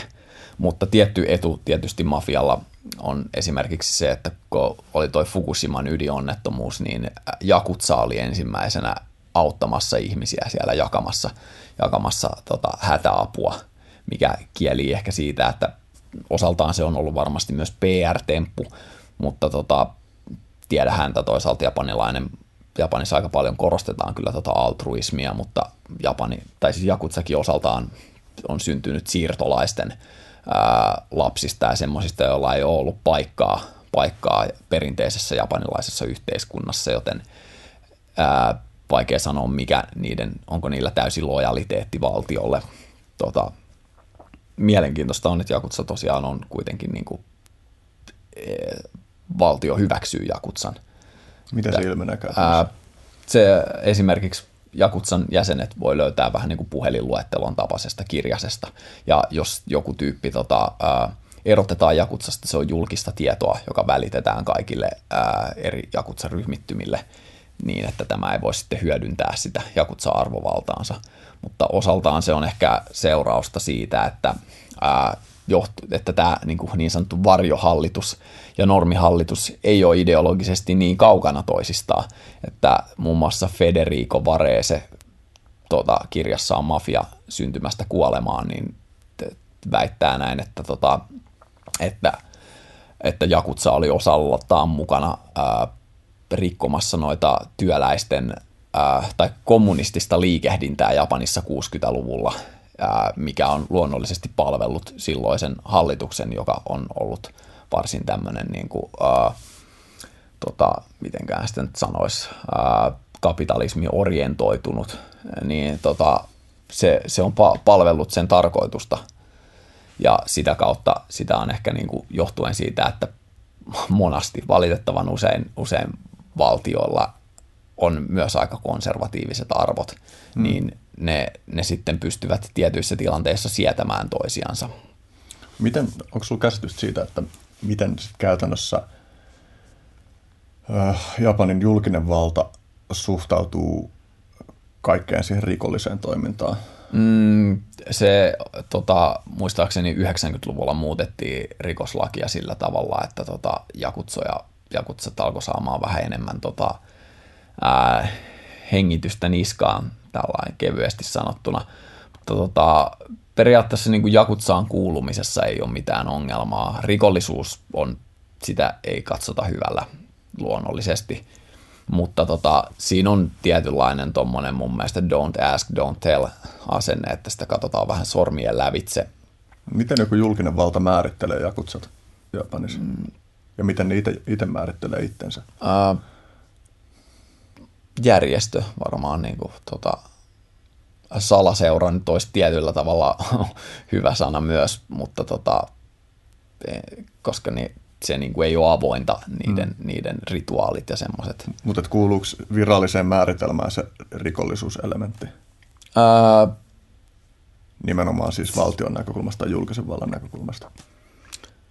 Mä en, en totta puhuen tiedä, tota, mutta luulisin, että se on aika kiistatonta, että Jakutsa tekee rikoksia, koska se on niiden pääasiallinen mm. tota, rahoituksen keino. Toki Jakutsa on myös hyvin niin kuin, sulautunut, sulautunut siis tota, tunkeutunut japanilaiseen yhteiskuntaan sillä että ne vaikuttaa myös viihdeteollisuudessa tosi paljon ja sen mm. seurauksena sitten myös antaa itsestään aika myönteistä kuvaa hmm. myös tota viihteen kautta, tai ainakin pystyy ehkä vähän suitsimaan sitä kritiikkiä, jota niitä hmm. kohtaan tulee, niin ne on ollut aika siinä mielessä mielenkiintoisessa asemassa suhteessa moneen, moneen järjestäytyneeseen rikollisuuteen. Et yleensä mitä näin kirjoittaa Tom Ambrose-nimisen journalisti kirjassa Hirmuvaltiaita vai valtionpäämiehiä, että mit, yleensä mitä totalitaarisempaan suuntaan valtio menee, niin sitä huonommin se suvaitsee tyyppejä, jotka kyseenalaistaa sen valtion valtaa ja yleensä sen seurauksena rikolliset sitten joutuu muualle.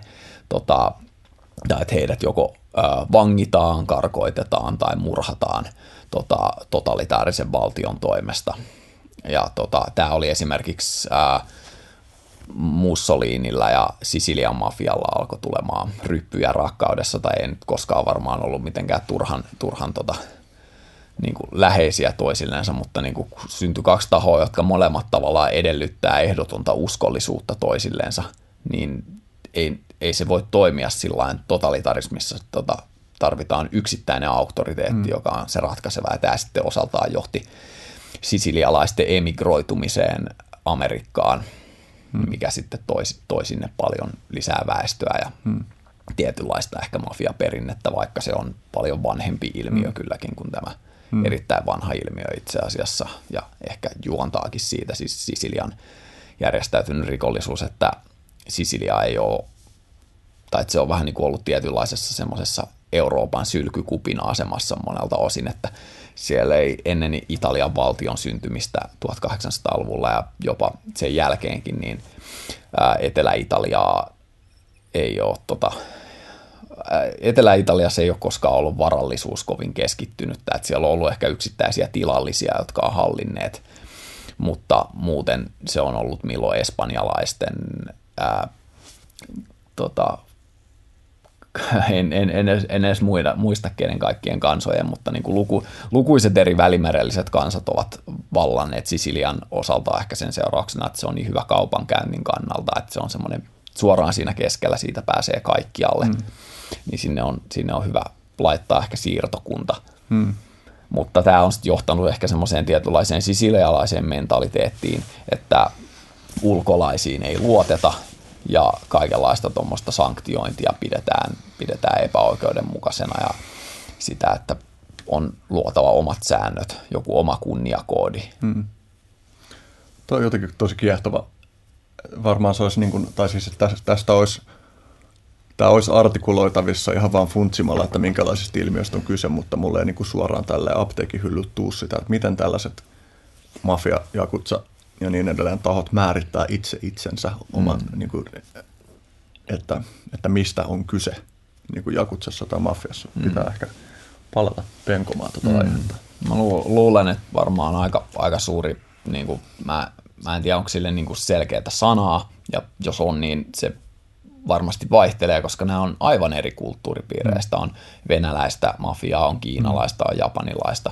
Ää, tietyllä tavalla niin kuin sitten on, on Meksikon kartellit, Etelä-Amerikan mm. järjestäytynyt rikollisuus, näissä on, on hienoisia eroja kyllä, aika paljonkin itse asiassa noin niin kuin järjestörakenteissa, mutta, mutta mä uskon, että määritelmät vaihtelee, mutta se mikä varmaan yhdistää, yhdistää heitä kaikkia on semmoinen ajatus ä, tietynlaisen autonomian hakemisesta. Mm. ja sitten tota, sen seurauksena niin kuin vapaudesta. Hmm. Ja, mutta tästä, tästä sitten taas päästään siihen, että ää, se, vaikka se vapauden ideaali on todella tärkeä, niin jos he mielivät olla muutakin kuin vain hetkellinen ilmiö, niin kuin mafia on sillä jännä, kun se on vähän niin kuin itseään korjaava, korjaava, että se kehittyy ajan myötä ja se miehistö vaihtuu, mutta se ilmiö jatkaa silti mm. eteenpäin. Mm. Niin, niin sillä on oltava vastuu ja tietyt mm. säännöt, mm. jotka rajoittaa sen toimintaa. Ja se kunniakoodisto on mm. olennainen osa. Mm. Joo, tästä olisi kiinnostava jatkaa vaikka kuinka pitkään, mutta ei silti tehdä niin.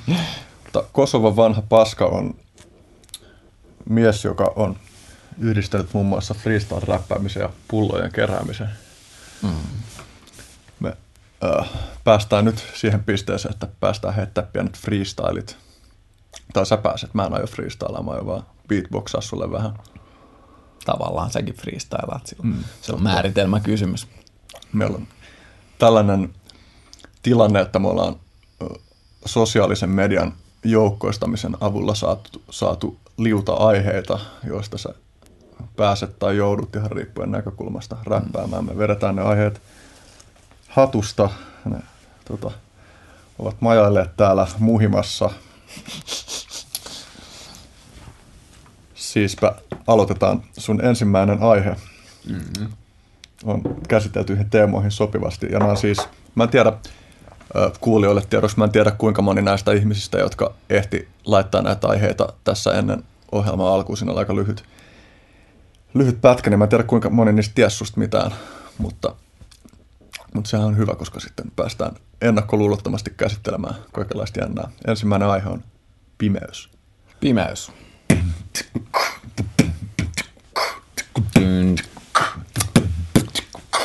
Mun sisälläni on niin paljon pimeyttä, enkä vieläkään oo kyennyt sitä kunnolla nimeämään, mut jostakin se kumpuaa. Mä koitan sitä tunnustaa, mut välillä tuntuu siltä, että se vaan pitää kurkusta kii, yeah. Ja jos mä siitä pääsisi eroon, niin en edes tietäisi, olisinko mä minä, koska pimeys määrittää mua siinä määrin, että jos mä teen jotain väärää, niin pystyn sen tunnistaa, pystyn sitä vähän vertaa, pystyn sitä peilaa ja pystyn sit uudelman kerran ehkä kokeilemaan vähän muuttaa ja oppii.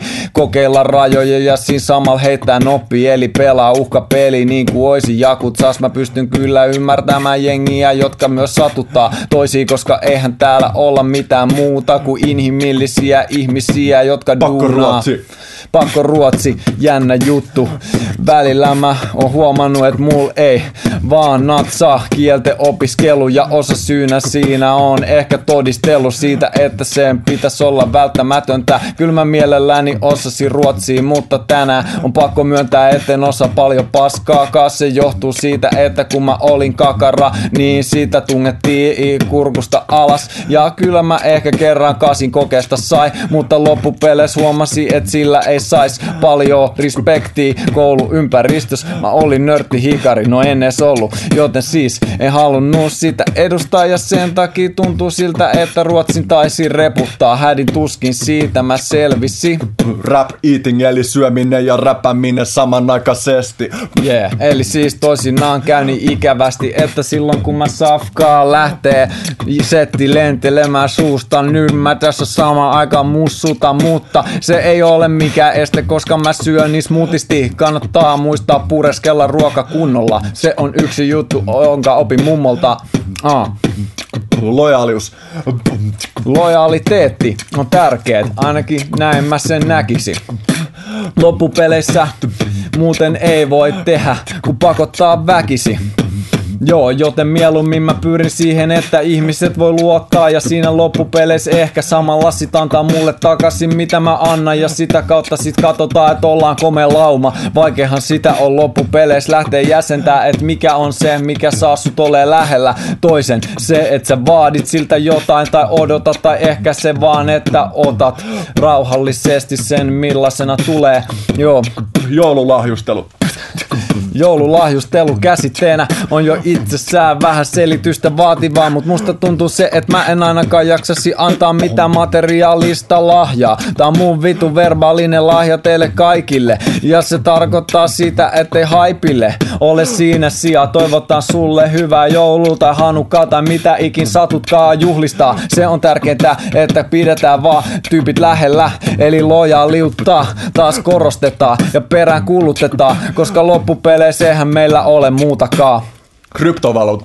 Kryptovaluutat on jännä aihe, josta mulla on sanottavaa kaikenlaista. Esimerkiksi se, että kryptovaluutat on loppupeleissä sellaisia, että ne nojaa vallitsevaa valuuttaa, joka loppupeleissä on jo aika kyseenalasta. Joten se siis nojaa näihin rakenteisiin ja vaikka kryptovaluutat on aika crazy ja mielenkiintoinen tapa lähteä hakemaan autonomiaa ja ehkä kyetä vähän kiertämään kaikkea. Just tuossa mafiakirjassa Federico Valleselta sanotaan, että vaikka kritisoidaan kryptovaluuttoja siitä, että niitä käytetään rikolliseen toimintaan, niin loppupeleissä suurin osa rikollisesta massista kulkee perinteisen pankkisektorin kautta, joten ei tässä vaiheessa kannata kuin laukkaa, vaan suoraan sinne pankkiin pesee rahaa.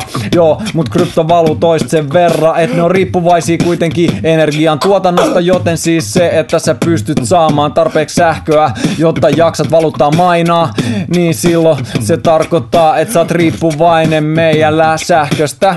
Muumimörkö. Yeah. Mumimörkö on aika pelottava olento.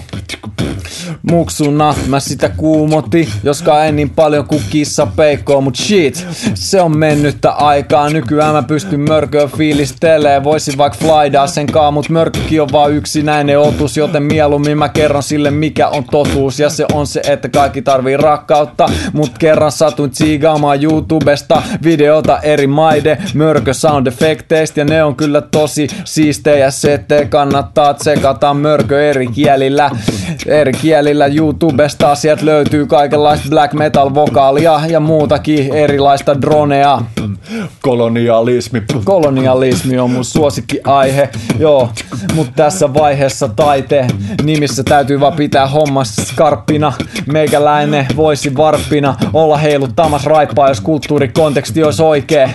Ja tässä on valkoisen miehen taakka. Se on se ajatus siitä, että me ollaan sivistyneitä ja ollaan oltu aina. Ja sen takia kristillinen lineaarinen kehityskertomus ehkä johtaa siihen ajatukseen, että ihmiskunnan historia on suksee. Ainakin siis valkoisen miehen, jolla putkee menee hommat ja se on sivistyshomma. Lähtee kaikkialle muualle bommaan niitä meidän sääntöjä, jotta kaikki tietää, miten elää sitä sivistyneesti ja muutenkin eristyneesti ei voida olla enää tässä maailmassa. Valitettavasti kolonialismi on edelleenkin olemassa ja se on vaan muuttanut muotoaan ihan niin kuin orjuus tässä kaikessa rauhassa, koska meidän moraalinen herääminen on johtanut siihen, että käsitteiden uudelleen arvioiminen, uudelleen muotoileminen ja vastaava on johtanut siihen, ettei paskaakaan välttämättä tiedä siitä, mitä maailmassa tapahtuu, kun kaikki verhotaan erilaiseen ulkoasuun. Esimerkiksi puolustusministeri oli ennen sotaministeri, kelatkaapa sitä. Pilluminaatti. Pilluminaatti.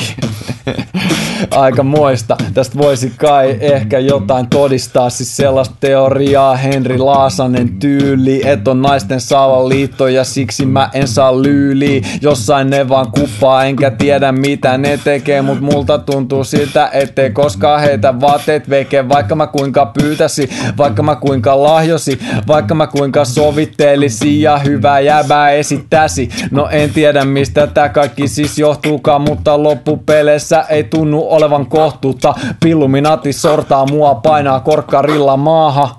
Yeah.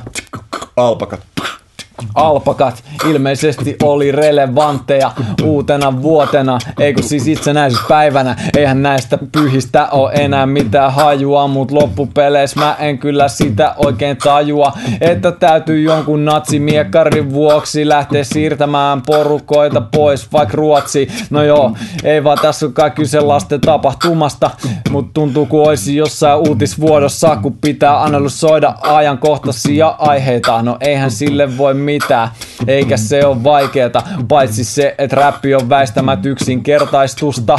Mun parhaalla kaverilla on alpakka puku olemassa, mä tykkään sitä pitää välillä, se on niin lämmin, etten edes sitä käsitä. siinä pystyy hengaa himas. Kai mä voisin mennä protestoimaan alpakka puvussa, vaikka alpakka marssi hoitaa. Ja sen jälkeen sitten puhutaan siitä, että ymmärretään vähän sitä, miten hyvin alpakat vetää freestyle. Ja muutenkin ne täyttää kaikki kadut. Tulkaa katsomaan tää alpakka satu. Jouluhenki. Jouluhenki. Jouluhenki. Joo, Henri, tää jouluhenki, se puhuu sulle. Sun täytyy miettiä, mitä joululahjoja mulle annat. Jouluhenki on itsekäs madafaka, mut sille ei voi mitään, koska tavan takaa. Jouluhenki kuitenkin oma auktoriteetista on kunnioitettu vuosisatoja. Ja jos sä alat sitten kyseenalaistaa, niin silloin kavereita, jotka on tosi sekoja. Niin kuin esimerkiksi Krampus perinne on se, että Krampus tulee viemään ne skidit, jotka eivät osaa käyttäytyä ja ne viedään sit jonnekin luolaan, jossa ne joutuu paskaa sietää. Siellä joutuu paskaa niellä ihan sallettiin, mutta tää on kaikki vaan performanssi. Pistä se siihen Hyväksyvä ja kontekstiin. havaitseva kommunikaatio, jossa ei ole tuomintaa. Joo, siinä onkin aikamoinen haaste. Voisin pyrkiä siihen tässä elämässä, mutta tää blaustaus es on niin simppeli, kun sitä varten pitäisi kuunnella joka tyyppi. Pyritä ymmärtää, yritän ymmärtää Siis siitä näkökulmasta, mistä jengi oikein näkee näitä asioita. Meikäläinen on kuin loppupeleissä siinä määrin poika, joka tykkää vaan jauha sitä omaa juttua Joten on niin helppo lähteä ja tuomita. Se vaatii aikamoista resilienssiä aivoissa ja kyky sopeutua, kyky ymmärtää Että pystyy olemaan muutkin kuin ymmällään Moderni työorja. moderni työ, orja olen ollut joskus, mutta yleensä täytyy sanoa, että kiitos Sossun, en ole kovinkaan paljon joutunut sitä funtsimaan, mutta loppupeleissä tässä on kyse kai kaikesta pääoma omistuksesta, mutta se on liian yksinkertainen tapa koko tilannetta siis hahmottaa, mutta hommahan on mennyt ikävästi siihen suuntaan, että TE-toimisto perustaa enimmäkseen yrityksistä ja siitä, miten ne saadaan toimimaan, joten sen takia olisi varmaan fiksua poimia se idea kansalaispalkasta, jotta ihmiset voitaisiin kunnolla narrata sinne töihin, jota ne vois tehdä, vaikka se natsaiskaan. No, en voi siitä paljonkaan lähteä puhumaan. Kuitenkin pohjimmainen idea on se, että modernin työorjan eläminen ei ole kovin herkkuu. Ymmärtäminen. Ja mä jatkan aiheesta. Mä koitan ymmärtää sitä. Mä koitan ymmärtää niitä, jotka mua pitää täytänä pellenä. Joo. Se on aika ymmärrettävää. Mä itekin on välillä semmonen jäbä, jonka pitäis vaan jättää sanomatta asiat, kun en ole miettinyt kunnolla niitä loppuun ja sen takia miehistyn nyt sen verran, että puhun areteesta, kreikkalaisesta ihanteesta, jossa pyritään altruismiin ja rohkeuteen. Kai siihen mahtuu kaikkea misogynistä paskaa sekaa, mut pohjimmiltaan sekä ei saa estää mua toimimasta, koska koita eklektisesti ymmärtää kaikkea paskaa ja siitä poimia sitä parasta ja sitä kautta soveltaa sitten sitä elämää ja katsoo, että mitä mä tekisin tässä vaiheessa mä en vedätä, vaan pyri puhumaan vaan totta, vaikka välillä tuntuu siltä, että luikuria notta saattaa vaan jostakin luikahtaa sitä valuu tällä hetkellä mun puntista. Ah. Oppiminen. Oppiminen on hieno asia. Kun mä aloin funtsimaan eksistentialismia, niin mä mietin, että mun pitää määrittää, että mikä mulle on tässä elämässä tärkeetä. Ja mä tulin siihen tulokseen, että oppiminen on. Ja sen takia nykyään oppiminen on mulle tärkeimpiä asioita. Mä oon sitä funtsinut, mä pyrin lukemaan. Mä oon lukenut joka päivä siitä päivästä lähtien, kun päätin, että se on tärkeää. Ja huomenna tai yli huomenna ajattelin vaan pakko kaksi päivää viettää sitten, että lue ja ehkä luen noin minne Yalein yliopiston luentoja tsekatessa YouTubesta voisi olla herkkua. Pullolle kerääminen. Pullojen kerääminen on rakas aihe, koska meikäläinen saa siitä kaiken massin, mikä tulee verottomana vaan suoraan käti. Hei, verottaja, älä ota tästä oppii. Joo, kuitenkin kyse on siis siitä, että pullojen keräämällä voi tehdä niitä pieniä ekotekoja. Vaikka mä tiedän loppupeleissä kuinka kannattava sekä on, mutta tässä on hyvä esimerkki siitä, että kun luodaan taloudellinen kannustin, niin ihmiset saadaan ehkä toimii eri tavalla kuin sillä lailla.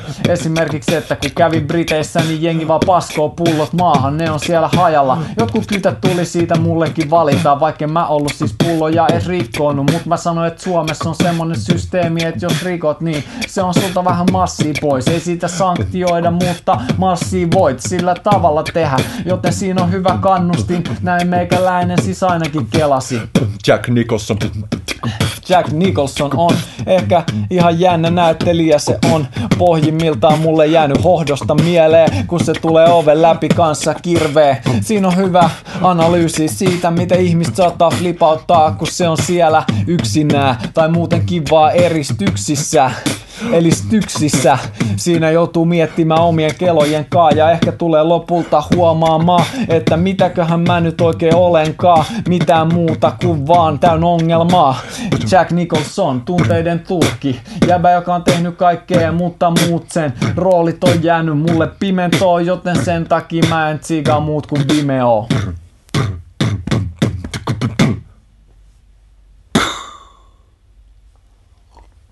Hienosti voidaan tähän loppuun todeta tästä niin kuin sanojen valitsemisen tärkeydestä, että mä en katso juuri koskaan Vimeo. Sitä tulee helposti räpätäs puhuttua paskaa. Mitä sylki suuhun tuo? Disclaimer. Paskaa puhuttiin, mutta siellä välissä saattoi olla myös asiaa. Etsi sinä. Tuli aika semmoinen huima olotusta. Kyllä toi beatboxaaminenkin käy kunnon päälle. Joo, joo. Ja siis paljon vaativampaa mielestäni kuin, kuin räppääminen tota, sen suhteen, että se vaatii enemmän ehkä niin kuin hapenottoa tai siis tarkempaa semmoista. Hmm. Vedetään nyt vielä muutamia aiheita tästä näin ennen kuin aletaan paketoimaan. Me olemme jo kaksi ja puoli tuntia kohta puhuttu, mutta, uh-huh. mutta tota, puhutaan vähän sarjakuvista. Joo, joo. Tota, äh, sarjakuvat on mielenkiintoinen juttu, tai siis mulle on antanut tosi paljon – varmaan ensimmäisiä räppibiisejä, jota ei ole sitten julkaistu, on nimeltään Sarjiksi. Jossa... Räpistä muuten vielä puheella, että kiitos vaan ihmisille, jotka antoi meille aiheita äskeiseen. Kiitos, Joo. kiitos. Niin, niin tota, sarjakuvat äh, oli mulle ehkä niinku, aina, ainahan mä oon niitä niinku muksusta asti lukenut, mutta tota, semmoinen tietynlainen renesanssi tai tota, mun sarjakuvahistoria on aika paljon kehittynyt sitä kautta, että juurikin tämä tota, nuorena kun innostuin tuosta japanilaisesta kulttuurista, niin se mikä muhun ehkä vetos kokonaisuudessaan sekä animessa että mangassa, eli japanilaisessa animaatiossa ja japanilaisessa sarjakuvassa, on ö, se, että, että tota, ne käsitteli niin kypsiä tai semmoisia aikuismaisia aiheita. Sitten mä huomasin ehkä, että se on enemmän, tai niin kuin, että monet, monet nämä jutut tota, tabukulttuuri oli erilainen kuin ää, meillä täällä kristillisen moraalin ää, hallitsemissa länsimaissa tai Euroopassa. Ää, ja sen takia se ote, ote oli vähän niin kuin kokeilevampi, tai ei välttämättä edes Japanissa kokeileva. Japanissa saattoi olla hyvin niin kuin laskelmoitua ja varman päälle pelaamista, mutta mun, mun länkkäri silmiin se näyttäytyi ihan niin kuin uskomattomana semmoisena irtiottona. Ja ehkä pääasiallisena nämä jutut, mitkä pisti silmään, oli tota, se, että siinä oli seksiä tai niin kuin seksuaalisoituja juttuja vahvasti ja väkivaltaa, jotka oli tietysti tällainen teinin silmään tosi kova juttu, pun intended, mutta tota, ää, ää, kuitenkin sitten ehkä juuri sen mun Japanin reissun myötä ää, mä ja ehkä sitä ennenkin mä aloin vähän niin kuin kyllästyä siihen tota, tiettyihin maneereihin ja kliseisiin, jota, jota niissä sovelletaan. Ja se sai mut sitten ennemmin tai myöhemmin, kiitos Hämeenlinnan kirjaston ja kirjastolaitoksen yleensäkin, niin kääntymään ää, länsimaisen sarjakuvan puoleen, joka olikin sitten mennyt aika moisia harppauksia tuosta 80-luvulta eteenpäin tota, teemojen suhteen, jotka oli todella niin kuin Äh, syväluotaavia ja mielenkiintoisia. Alan Moore tulikin tuossa aikaisemmin puheeksi. Ja Tuliko hän... siis länsimaisen sarjakuvakulttuuriin niin kuin Japanin kautta? Ää, joo, tai siis ää, en oikeastaan kautta, vaan niin kuin, enemmän vähän niin kuin puoli vahingossa, että mä niin kuin kaipasin jotain luettavaa ja mulle ei riittänyt keskittymiskyky kunnollisiin kirjoihin. Ja mä mielestäni enemmän sitä, että tuliko se niin kuin sarjakuvakulttuuriin Joo. Niin kuin, että se kypsyys tietyllä tavalla, niin tuliko se niin kuin länsimaihin Japanin kautta ää, vai? Hyvä kysymys. Tota, en, en osaa sanoa. Mä veikkaan, että jos tuli, niin tai siis e-, epäilen, että olisi tullut, koska se on ehkä niin kuin ää, ennen internettiä niin noiden ää, japanilaisen ja länsimaisen ää, tota, viihteen tommonen, ää, tota, vaihtuvuus tai niin kuin sekoittuminen on ollut aika vähäistä, väittäisin.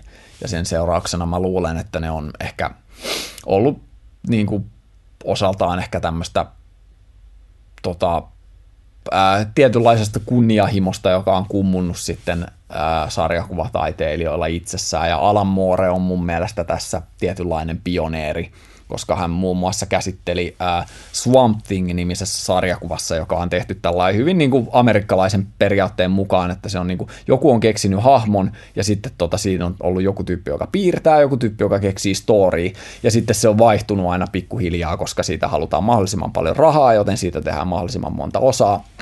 Jossain kohtaa herra Alan Moore oli vuorossa ja Alan Moore alkoi käsittelee semmoisia aiheita, niin kuin esimerkiksi perheväkivalta. Tota, ehkä niin kuin, muistan, muistan eräästä Swamp Thingistä ää, tämmöisen esipuheen, jossa Neil Gaiman, toinen, toinen erinomainen sarjakuvavisionääri, tota, kirjoittaa siitä, että miten käänteen tekevää se oli, kun hän luki, luki Swamp Thingin tätä osaa, jossa on tämmöinen ää, nainen, joka Tämä on muuten lievä spoileri, että kaikki, tota, kaikki tota, jotka on erittäin kiinnostuneita Swamp Thingistä, niin nyt skippaa kaksi Pieskö minuuttia me, sitten. Tota... Pitäisikö me voidaan tehdä tähän tällainen merkki, että noin nyt alkaa spoileri ja sitten ne, jotka katsoo tuota videolta, niin sitten me tehdään toinen tällainen merkki, niin voitte mutettaa siksi aikaa. Juurikin näin, juurikin näin. eli nyt alkaa spoileri.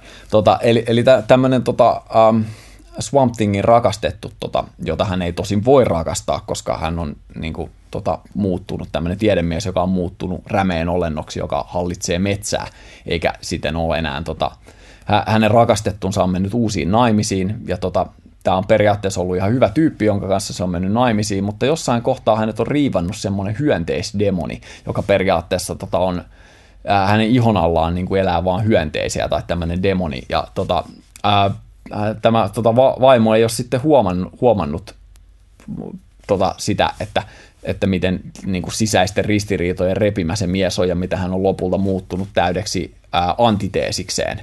Eli tota, siihen pisteeseen, että hänestä on niin, että, että tota, hän sitten on vaaraksi vaimonsa hengelle.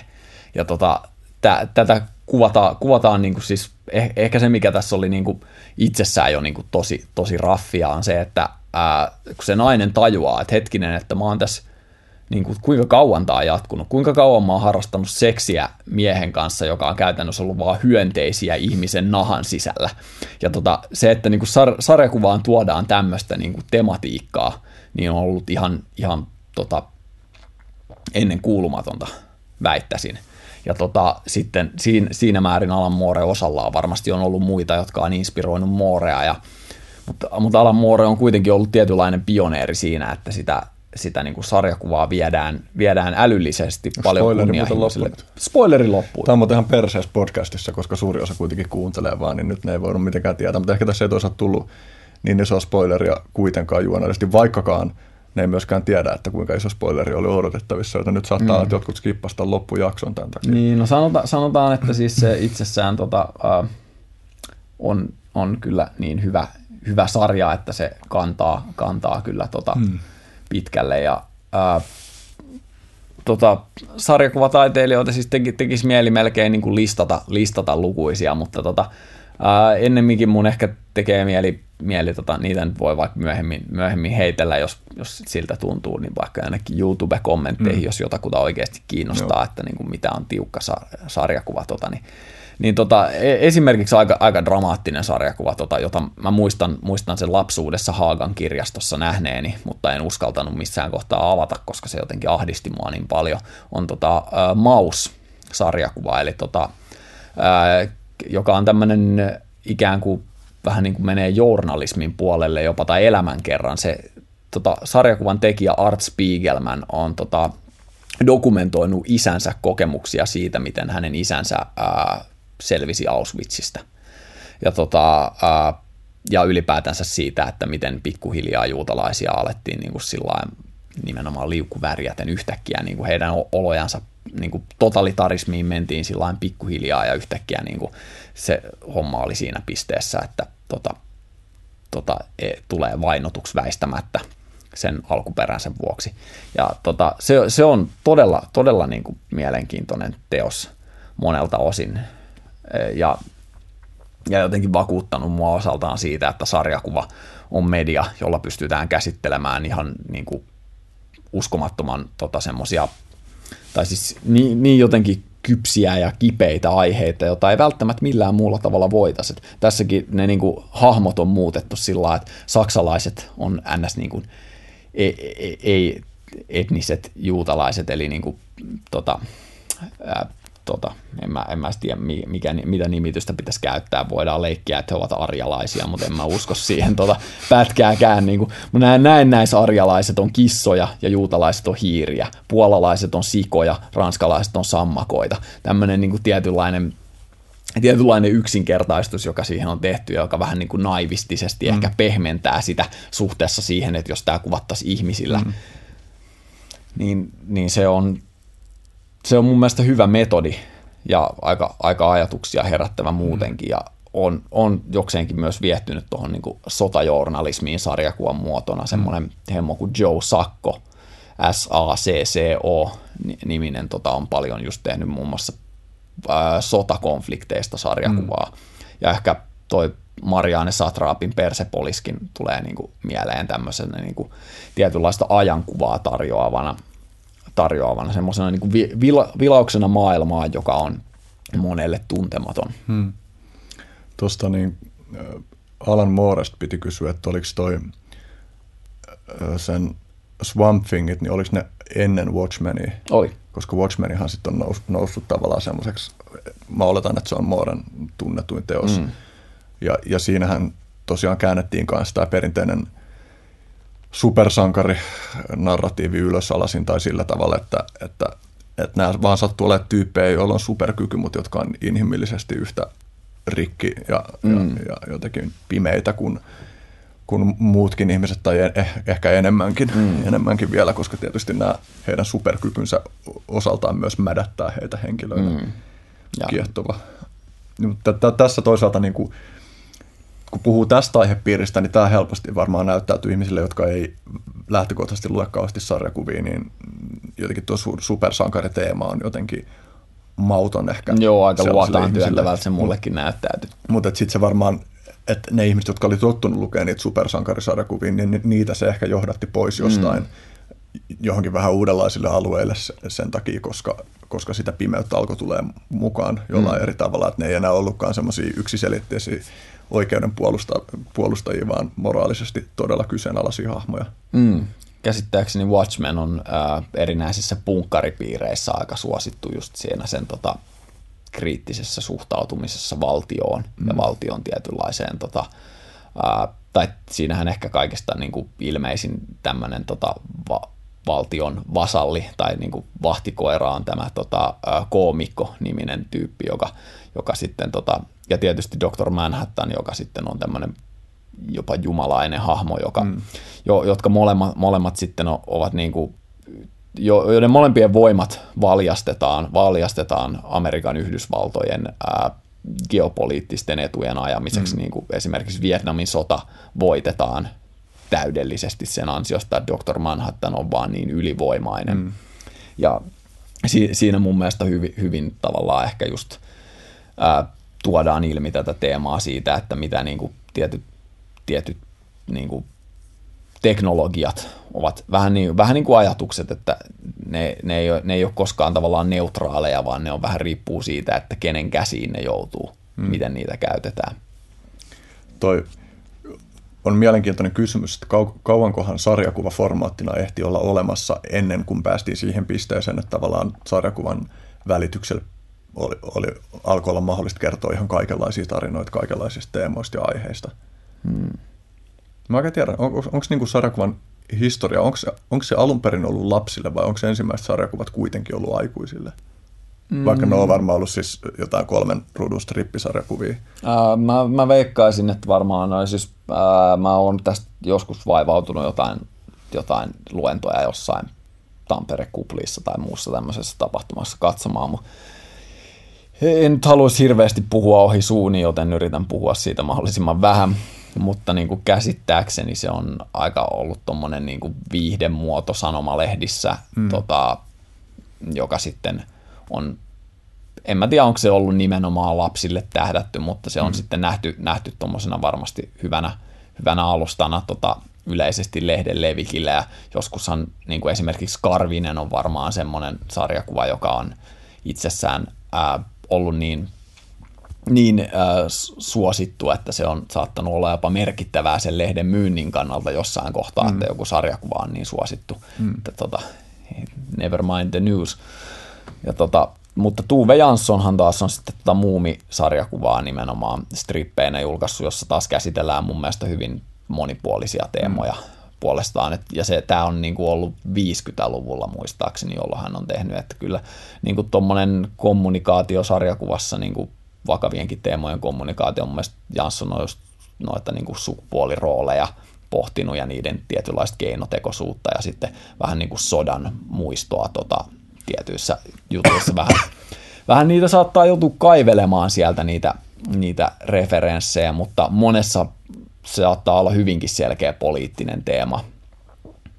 Esimerkiksi yhdessä muistaakseni Beatnikit saapuu tota, ää, muumilaakso ja beatnikit sitten. Yleensä muumeissa siinä on aika usein semmoinen teema, että joku, joku, joku muutos tai mullistus tapahtuu mm. muumilaaksossa ja sitten joku aina pari tyyppiä innostuu siitä ihan täysin ja sitten ne hurahtaa siihen mm. ja sitten tota, lopulta ne sitten on sillä että okei, että joo, että me ehkä vähän mentiin yli tuon homman kanssa, ja sitten ne palaa tavallaan siihen luontaiseen muumiuden tilaan, joka on semmoinen aika harmoninen ja tota, uusille ajatuksille avoin mutta tie, tietysti tavalla ehkä niin kuin om, om, om, omia, niin, omista niin kuin perinteistään kiinni pitävä, mutta samalla jotenkin, jotenkin siinä määrin elastinen, että ne on aina valmis kokeilemaan tuommoisia uusia juttuja. Hmm.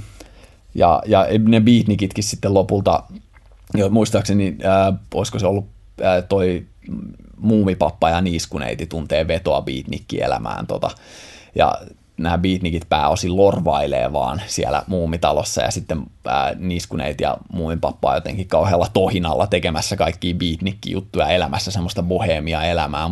Lopulta, lopulta sitten ää, muumit hankkii television tai jotain televisio tota, passivoi ne beatnikit niin, että ne lopulta sitten ei enää saarnaa niiden beatnikki-agendaansa. Okei, okay, mä en ollutkaan kuullut tällaisesta. Pitäisi ylipäänsä lukemaan vaan satunnaisesti lukenut. Ylipäänsä siis musta tuntuu, että Tuve Janssonin, tai siis mä, mä oon lukenut jonkun, jonkun verran niitä muumikirjoja, ne on mun mielestä loistavia. Mä en tiedä, miksi mä en ole lukenut niitä enempää. Mm. Joo, näähän on siis sarjakuvia. Joo, joo mä tiedän. Joo. Että, että niin kuin sekä ne sarjakuvat että, mm. ne, että ne kirjat on kiinnostavia. Oliko se niin, että niitä sarjakuvia se kuitenkin teki veljensä kanssa? Öö, joo, tota, tai siis olisiko ollut, mä en tiedä onko se homma men, siis va, va, sitä on vaikea sanoa, että minkä, mikä mihin pisteeseen se niiden kollaboraatio tai niin kuin yhteistyö on mennyt, mutta tietyn pisteen jälkeen ne on kaikki Lars Janssonin mm. tekemiä. Ja ehkä niissä niin kuin sitten on vielä, en mä tiedä, ne on aika, aika yhtenäinen kokonaisuus, mutta, vo, mutta ehkä, ehkä jos siihen niin kuin oikein kiinnittää huomiota, niin voi huomata niin kuin muu, muustakin, kun si, mun mielestä niissä molemmissa lukee Jansson vaan, niin kuin, se on aika, aika ovela sillain tota, ää, signeeraus. Mutta tota, mutta ehkä, ehkä Lars Janssonilla on ollut sit vielä enemmän tarvetta jotenkin alleviivata tiettyjä semmoisia poliittisia teemoja, mm. Vai, mutta niin kuin ei, ei käy kiistäminen, että etteikö ne olisi niin kuin ollut, ollut jo suunnilleen parin ekan ää, jakson jälkeen. Muistaakseni mulla oli ensimmäinen muumisarjakuva, tota, jonka mä oon ollut niin pienestä pitäen, että mä oon sotkenut siihen kaikkeen sillä piirtänyt jotain pääjalkaisia ukkeleita ja semmoista. Ja, mutta tota, kolmannessa storissa jo niin tota, muumit tutustuu niiden esiisiin ja saa selville, niiden esiisät on hylkyjen ryöstäjiä. Eli toisin sanoen ne on tehnyt niin kuin majakan jonkun karikon luo, ajanut kauppalaivan karikolle ja käynyt ryöstämässä sen. Ja tämä on mun mielestä myös näin niin kuin jälkeenpäin, että en mä olisi muksuna tuosta ajatellut mitään, mutta, mm. mutta sillä että minkälainen teema se on, että okei, että sun vanhemmat tai isovanhemmat on oikeastaan ollut aika kyseenalaisia tyyppejä mm. sen ansiosta me ollaan olemassa. Mm. Tästä ehkä päästään hieman naasin sillalla, kun puhuttiin justiin tavallaan siitä, muumeilla on se oma baselineinsa, niillä on se oma järjestyksensä siellä muumilaaksossa, niin yksi teema, josta puhuttiin etukäteen, jota olisi kiva käsitellä, laki ja järjestys. Ja mm. ehkä kun ollaan sarjakuvien kanssa tekemisissä vielä, niin mulla tulee mieleen Judge Dredd. Mä en tiedä, onko sulla mitään sanottavaa siitä. Mm, mä oon aika vähän itse Judge Dreddia lukenut, mutta tota, käsittääkseni siis ja, tota, Jontti sanoo tällainen, mä tykkään kovasti siitä erota ihmisiä, niin tota, sanoo, että Judge Dredd, on, Judge Dredd on jees, mutta valitettavasti natsi. Tota, ää, tota, ja si, siinä varmaan tota, ää, vähän vapaasti siteeraten, mutta niin kuin peruskaneetti siinä on se, että, että tota, Judge Dredd ilmentää tämmöistä niin kuin tämmöistä tosi autoritääristä tavallaan, että rikokseen on vain yksi ratkaisu, ja se on se, että hankkiudutaan rikoksen tekijästä eroon. Ja tota, tietyllä tavalla se ehkä ilmentää, ilmentää semmoista tota, mutkat suoriksi totalitarismia just, että paras keino poistaa ongelmaa on se, että silotellaan jäävuoren huippu pois, ja ei, niin kuin, tai siinä ei, siinä ei edes havainnoida sitä seikkaa, tavallaan sitä sosiologista tekijää, mikä niin kuin rikollisuuteen alkujaan ajaa, että siinä on kuitenkin paljon tekemistä sillä kasvuympäristöllä ja yhteiskunnalla itsessään. Tota, muistaakseni tämmöinen transkalainen sosiologi kuin Alexis de Tocqueville, tota, en varmasti osaa lausua hänen nimeään oikein, tota, ää, ää, analysoi 1800-luvulla tai 1700-luvulla jossain siinä taitteessa Amerikassa, että tuntuu, että ihmisillä täällä on niin kuin pakottava tarve rikastua – ja tota, kaikkia ahdistaa hieman se ajatus siitä, että he eivät ole päässeet siihen rikkauteen käsiksi helpointa reittiä. Niin sitten ehkä jos yhteiskunta, yhteiskunta asettaa tietynlaisen menestymisen standardin, niin vaatimuksen, johon kaikki ei voi yltää, niin näkisin, että se on väistämätöntä, että sitä samaa ideaalia yritetään tavoitella, mutta ihmiset, joilla ei ole samanlaisia keinoja kuin vaikka koulutus tai työllistyminen, niin joutuu keksimään sitten oman usein sitten tämmöisen tota, rikollisen tapansa. Ja tota, se, se, se, on sitten tota, helposti, helposti jää huomaamatta, huomaamatta noin niin kuin lainsäädännössä, jos pyritään vaan hoitamaan oireita, eikä sitä itse kokonaisongelmaa. Se on jotenkin herkullinen lähtökohta Judge Dreddissä, että, että ne on poliisituomareita, mm. jotka tekee tuomion paikan päälle ja panee sen kä- käytäntöön tai täytäntöön. Mm. se sana, onko se täytäntöön? Täytäntöön. Mm. Toi hämmäs mua kyllä toi Jontti-kommentti, koska, tai siis että halusin tietää sen kontekstin, koska mun on vaikea tavallaan hahmottaa, että missä mielessä Judge Dredd on jees, paitsi sarjakuvana. Mutta niin kuin Mä luulen, että se meinaa pääosin sitä, että Judge Dredd on niin kuin sarjakuva on ihan hyvä, mutta se arvomaailma sen takana on tota, kyseenalainen. Ja mä pystyn niiden vahvasti samaistumaan siihen. Mä pystyn nauttimaan tuommoisista teoksista, mm. jotka, jo, joiden kanssa mä en ole edes ideologista sama, ideologisesti samaa mieltä. Siis onko Judge Dreddin taustalla oikeasti joku tuollainen totalitarismin fiilistely? Jää, mä, tota siis... Mun on vaikea, mä en ole siis lukenut niitä aikuisiellä liiemmin, mä mm. luin niitä joskus pentuna suht paljon, mutta mun on vaikea kuvitella sitä, että se ei olisi nimenomaan niin kuin yhteiskuntakriittinen tai tota, totalitaristisia tendenssejä kritisoiva. Mm, mä, mä en ole myöskään itse lukenut sitä tarpeeksi, että mä voisin, voisin sanoa sitä, sanoa sitä sen selkeämmin, tota, että on, onko tässä niin kuin kyse kritiikistä tota, vai ei.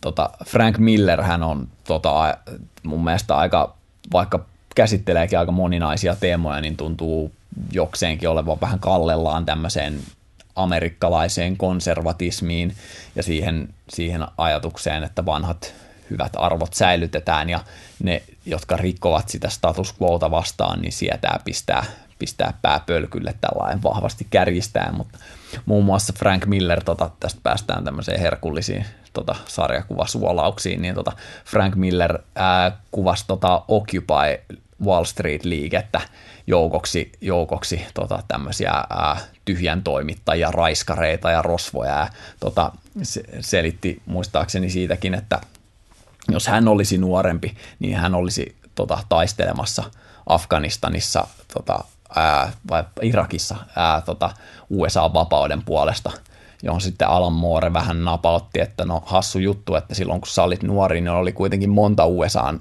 tota, sotilaskonfliktia maailmalla, johon sä olisit voinut osallistua. Hmm. Ähm.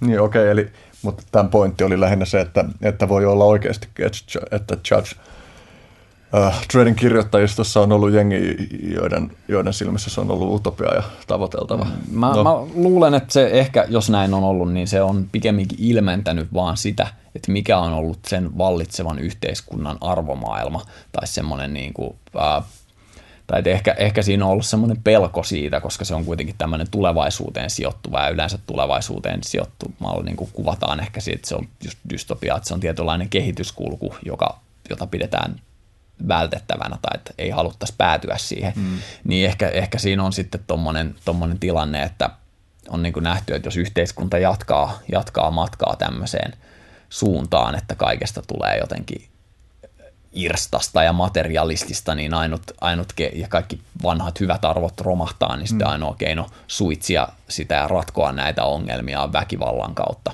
Mm. No siitähän ainakin on tutkimusta, että, että mitä enemmän on yhteiskunnallista turbulenssia, niin sitä enemmän niin kuin, tietty osa jengistä alkaa pitää jotain totalitaristisia tai autoritaarisia lähestymistapoja tai virtauksia positiivisena ja mm. tukemisen arvosina. Joo.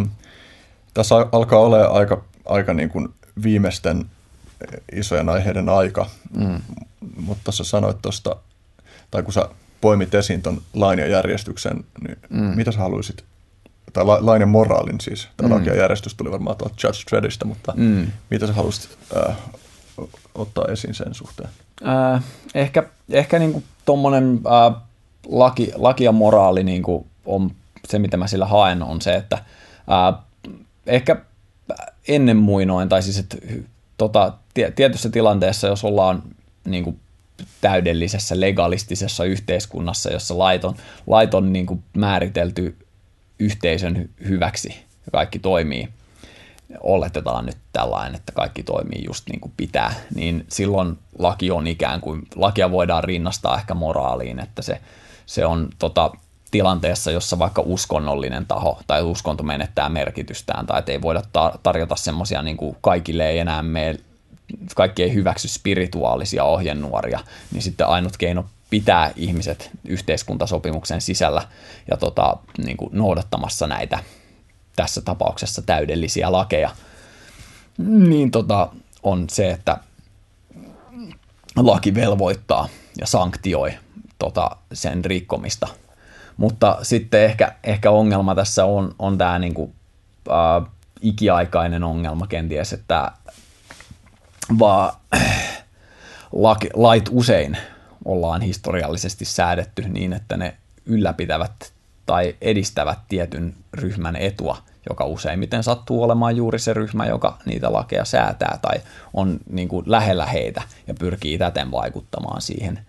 Ja se sitten ehkä johtaa semmoiseen tietynlaiseen äm, tota, yhteiskuntajärjestyksen perversoitumiseen, että tota, jos ihmiset pitää, pitää niin kuin lakia, ää, tai että laki ei kuitenkaan itseisarvoisesti, ei niin, että moraalikaan olisi mitenkään pysyvä ja muuttuva asia, johon voitaisiin aina nojata. Että muuttumaton. Ai, niin, muuttumaton, niin. Mutta tota,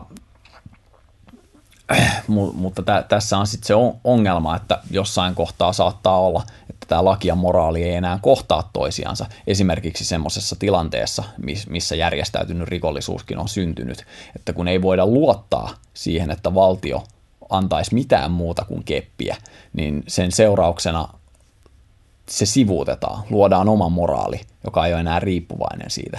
Ja tavallaan se on myös vähän semmoinen, että laki laki myös äh, ilmentää se, miten se kohtelee kansalaisiaan, niin kuin oli kyse sitten rikkaista tai köyhistä, mutta eritoten ehkä sen äh, tota, suurimmista edunsaajista, eli tässä tapauksessa varmaan rikkaimmista ihmisistä, niin jos se päästää, päästää ihmiset, nämä ihmiset helpolla, niin se myös samalla välittää semmoista signa- signaalia alemmas äh, tai muille yhteiskuntaluokille asteille, että se on ihan ok rikkoa lakia tai että ei se, niin kuin, kukaan ei pidä lakia arvossa siinä kohtaa.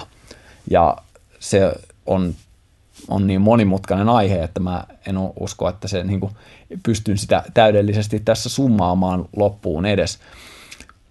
Mutta se on mun mielestä semmoinen, semmoinen asia, joka, jota olisi syytä peilata ja miettiä, että mikä on lain funktio, että minkä takia, minkä takia laki asetetaan – Ja just huomioida se, että tietynlainen, tai että me tietyllä tavalla apinoidaan aina valtakulttuuria, joka tässä tapauksessa, vaikka meillä on tietynlainen tämmöinen mantra tehokkuudesta julkisessa keskustelussa, johon sitten aina palataan, tai, tai jota toistetaan ja toistetaan ja toistetaan, ja se on e- ehkä osaltaan niin kuin, voidaan puhua kenties myöhemmänä aikana tota, kollektiivimuistoista.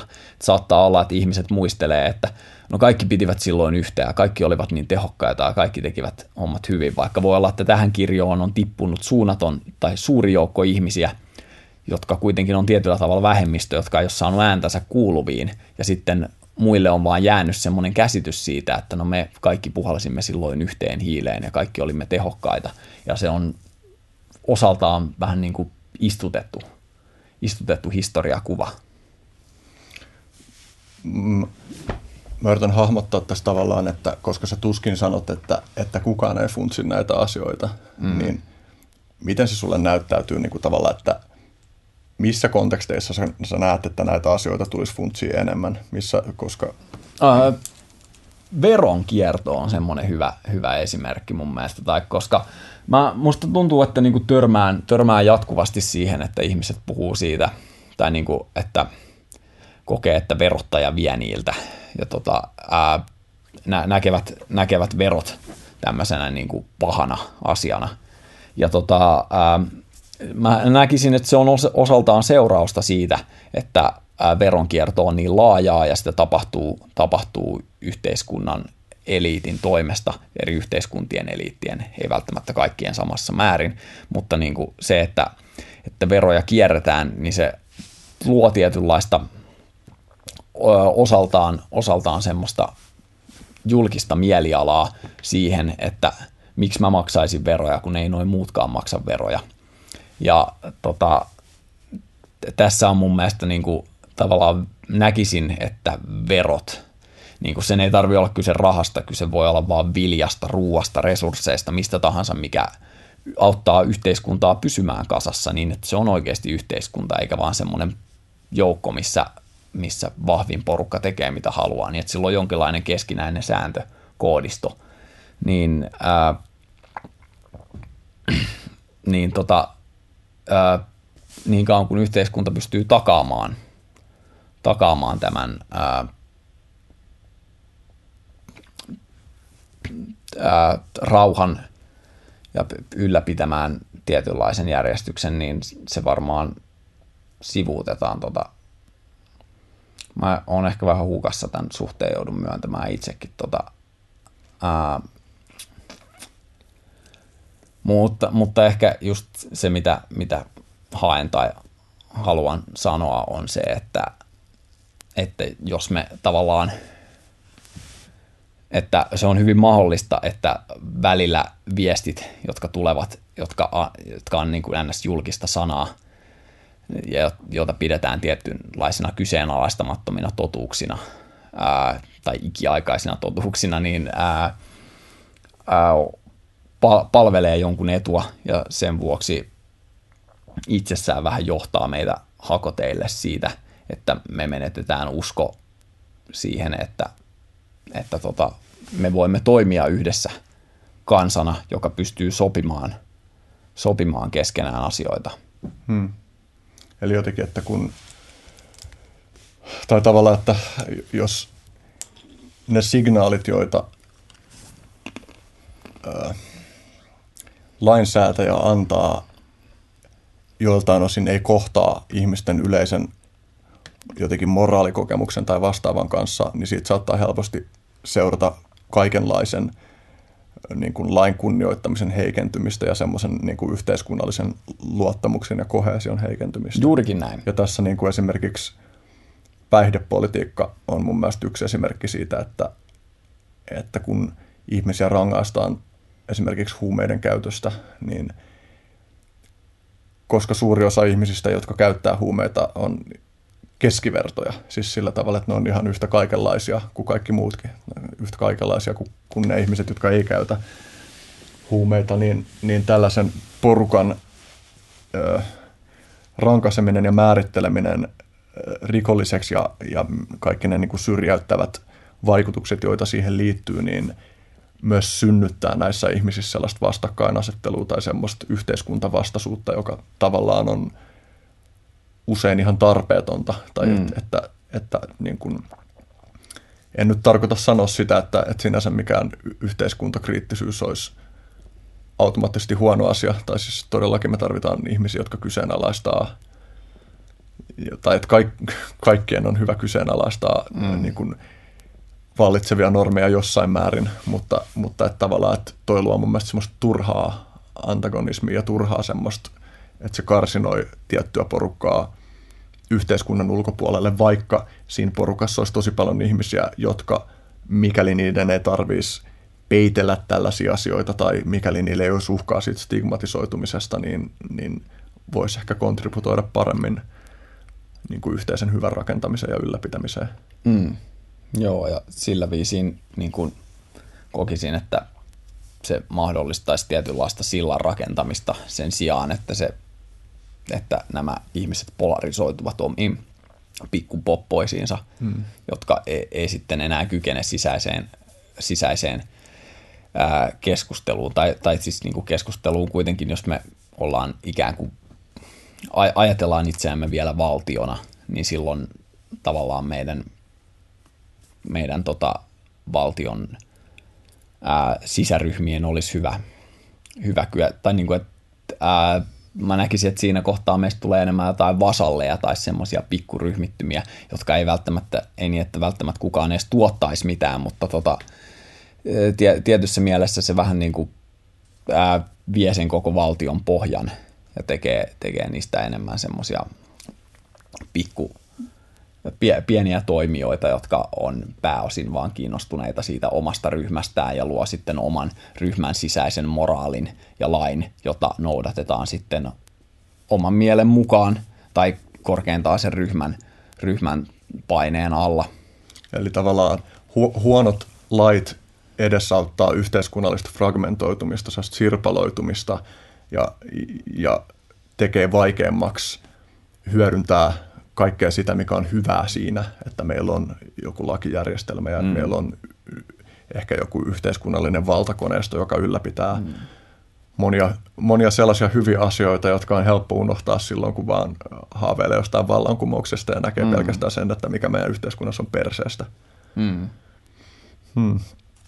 Joo, nyt tuntuu, että on aika mennä viimeisiin kysymyksiin, jotka on – mun tällaisia vakiokysymyksiä, joita mä esitän aina kaikille mm. vieraille, niin ensimmäinen niistä kysymyksistä on se, että minkälaiset, minkälaiset asiat pelottavat. Hmm. Meinasin sanoa, itse asiassa sanoa tähän väliin vielä, meinasin sanoa, että pelottavat Kosovon vanhaa paskaa, mutta sitten mä en ole oikeastaan ihan varma, että, että ootko sinä ja Kosovon vanha paska sama ihminen vai onko Kosovon vanha paska roolihahmo? Kyllä mä sanoisin, että se on osaltaan roolihahmo, tai siis niin kuin, e, osaltaan se on minä, mutta samanaikaisesti niin kuin, niin ne, ne vähän niin kuin overlappää keskenään, että mä varmaan voin sanoa sen puitteissa asioita, joita mä en välttämättä sanoisi sanois niin sanotusti siviilissä, mutta tota... Minkälaiset asiat pelottaa teitä? Ää, no varma, varmaan noin tota edellä, edellä mainittu tämmöinen yhteiskunnan fragmentoituminen ja yhteiskuntarauhan luhistuminen. Se on niin kuin pääosin, mä oon aika levollinen kyllä maailman kanssa koen näinä päivinä olevani. Mutta tota, ää, kyllä mä sillä harmittaa se ajatus, että ihmiskunta on kuitenkin aika – aika hienoa kehitystä osoittanut sillä lailla, vaikka sitä ei aina huomaa, kun me keskitytään niin paljon negatiivisuuteen ja se mm. on niin kuin ihan ymmärrettävää, koska se on evolutiivisesti järkevämpää huomioida ne vaarat. Mutta, tota, äh, mutta tavallaan just se mua sillä vähän, vähän äh, to, toivoisin, että kun me, meillä on ollut aika hyvä rani tässä niin kuin toistaiseksi, vaikka virheitä on tehty kosolti ja se on ihan niin kuin alisana, niin tota, ää, mä näkisin, että varmaan pystyttäisiin ehkä vielä jatkamaankin, mutta jos ei, niin, niin ei sille voi mitään. Se on, mä näkisin myös osaltaan, että me ollaan sitten vain yksi, yksi Petri-maailma maailma, tota, tota avaruudessa, tai Petrimalia, joka, joka tota, testailee sitä, että lähteekö tämä elämä täällä rullaamaan. Petrimalja maailma. Mm. Minkälaiset asiat inspiroi teitä tai kumpaa tahansa teistä? Ehkä jos vaan puhutaan musta, tämä kuulostaa vähän jakomieliseltä. Tota. Ää, mua, mua inspiroi siis ää, monet asiat. Tota, tiede, taide, historia, sosiologia. Ää, tota, voisi, voisi varmaan listata loputtomasti asioita. Mun mielestä niin kuin, on, on niin pa- paljon niin kuin aina pienistä suuriin asioihin, jotka, jotka inspaa. Mutta tällä hetkellä mua inspaa niin kuin tiede tai niin kuin ehkä sosiologia tai semmoinen niin kuin, ää, yhteiskuntatieteet. Itse asiassa spontaani lisäkysymys. Minkälaiset asiat ei inspiroi? Hmm. Se, kun ihmiset kättelee ja ne sanoo niiden etunimen sekä sukunimen. Mulle tulee siitä semmoinen olo, että okei, että niinku, mistäs, mistäs maailmasta sä nyt oikein tulit tänne. Meillä, meillä vaan sanotaan, kätellään löysästi ja sanotaan oma nimi. Ja tota, mutta siis ää, en, mä, en mä oikein tota, varmasti mä voisin, niin kuin, jos mä oikein pistän mieleni siihen, niin keksiä asioita, jotka ei inspiroi, mutta pääosin, pääosin mun on tä, tässä tapauksessa mä mieluummin keskityn niihin niin kuin myönteisiin asioihin. Oikeastaan aika mauton kysymys, että mikä, mikä ei inspiroi. Minkälaiset kokemukset tai prosessit on muovannut sua siksi henkilöksi, joka sä oot nyt? Hmm. Öö, lukeminen, kiistatta, öö, liikunta, päihteet, öö, ihmissuhteet, matkustaminen. Koen, että niinku tietyt asiat, varmaan niinku psykedeelit ja sitten tota, just matkustaminen ja semmoiset niinku, se, että mä oon joutunut tilanteisiin, joissa mä en itse voi oikein, niin kuin, mä en voi tehdä asioita sillä totutulla tavalla, josta mä jolla mä tykkään tehdä niitä, niin koen, että ne on edistäneet mun neuroplastisuutta, eli kykyä mukautua uusiin asioihin paremmin, ja siitä mä oon äärimmäisen kiitollinen. Mä koen, että se on helpottanut mun elämää huomattavasti, että mä en ole sillä että no vitsi taas tämä, en mä pysty kyllä tämmöistä tekemään tai katselemaan, se pitäisi olla just näin, että homma toimisi, vaikka pikemminkin niin kuin Charles Darwin sanoo, tai itse asiassa Kroatiassa oli vesipullossa, luki Charles Darwinin sitaatti, että survival of the fittest, eli mikä tämä nyt onkaan. Tota, sopeutuvimman selviytyminen. So, niin, sopeutuvimman selviytyminen ei ole kiinni siitä, että kuka on voimakkaan tai älykkäin, vaan siitä, kuka tosiaan parhaiten sopeutuu. Hmm. Tästä itse asiassa nyt muistui mieleen, että yksi teema, jonka sä haluaisit tuoda esiin, jonka sä vähän toitkin tässä jo esiin, ehkä siitä voi sanoa jonkun sanan lisää, kiitollisuus. Kiitollisuus, jep. Se on tota, mä ajattelin, että se on tämmöinen hyvä, hyvä lopetus, loppukaneetti. Okay. Tota. Sitten sit jätetään se vielä loppukaneetiksi. Mm. Ja mä kysyn välissä. Öö, nyt mulla tulee katko. Öö, jos asiat natsaa silleen toivotulla tavalla, niin minkälaisessa suunnassa sä meet viiden vuoden päästä? Hmm. Vaikea sanoa, tota, äh, mutta mut hyvin, hyvin rajasit sen siihen niin kuin toivotulla tavalla. Mä oon elossa, mä olen tyytyväinen noin niin kuin ainakin puolet ajasta. Tasapaino vaatii vaan murheita puolet ystäväni siteeratakseni. Ää, tota, en, mä, en mä oikein osaa sanoa. Tota, kai mä mielelläni olisin, olisin niin kuin jauhamassa lisää. Viimeinen kysymys, joka voi sisältää kyllä myös sen loppukaneetin tai sitten sä voit eriyttää ne, jos sä haluat. Mitä haluaisit toivottaa ihmislajille?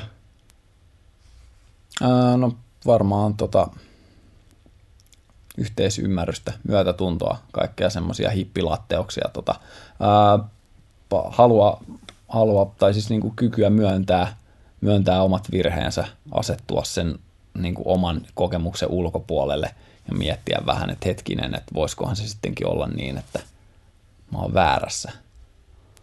Mä, liki mahdoton ajatus, tiedän, mutta, tota, mu, mutta niin kuin, sitä mä koen, että se, että jos me niin kuin, koitetaan nähdä maailma sellaisena kuin se on, sen sijaan, että me nähtäisiin se halujemme kautta, se, että mitä me toivottaan tai pelätään sen olevan.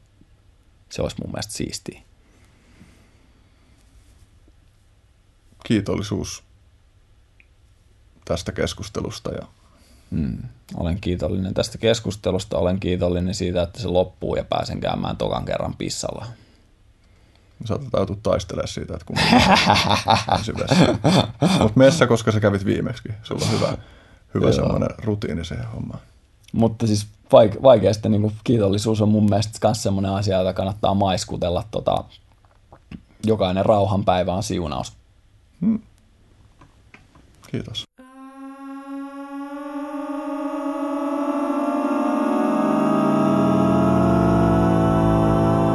Club. Ihmisiä, siis eläimiä. Ihmisiä, siis eläimiä.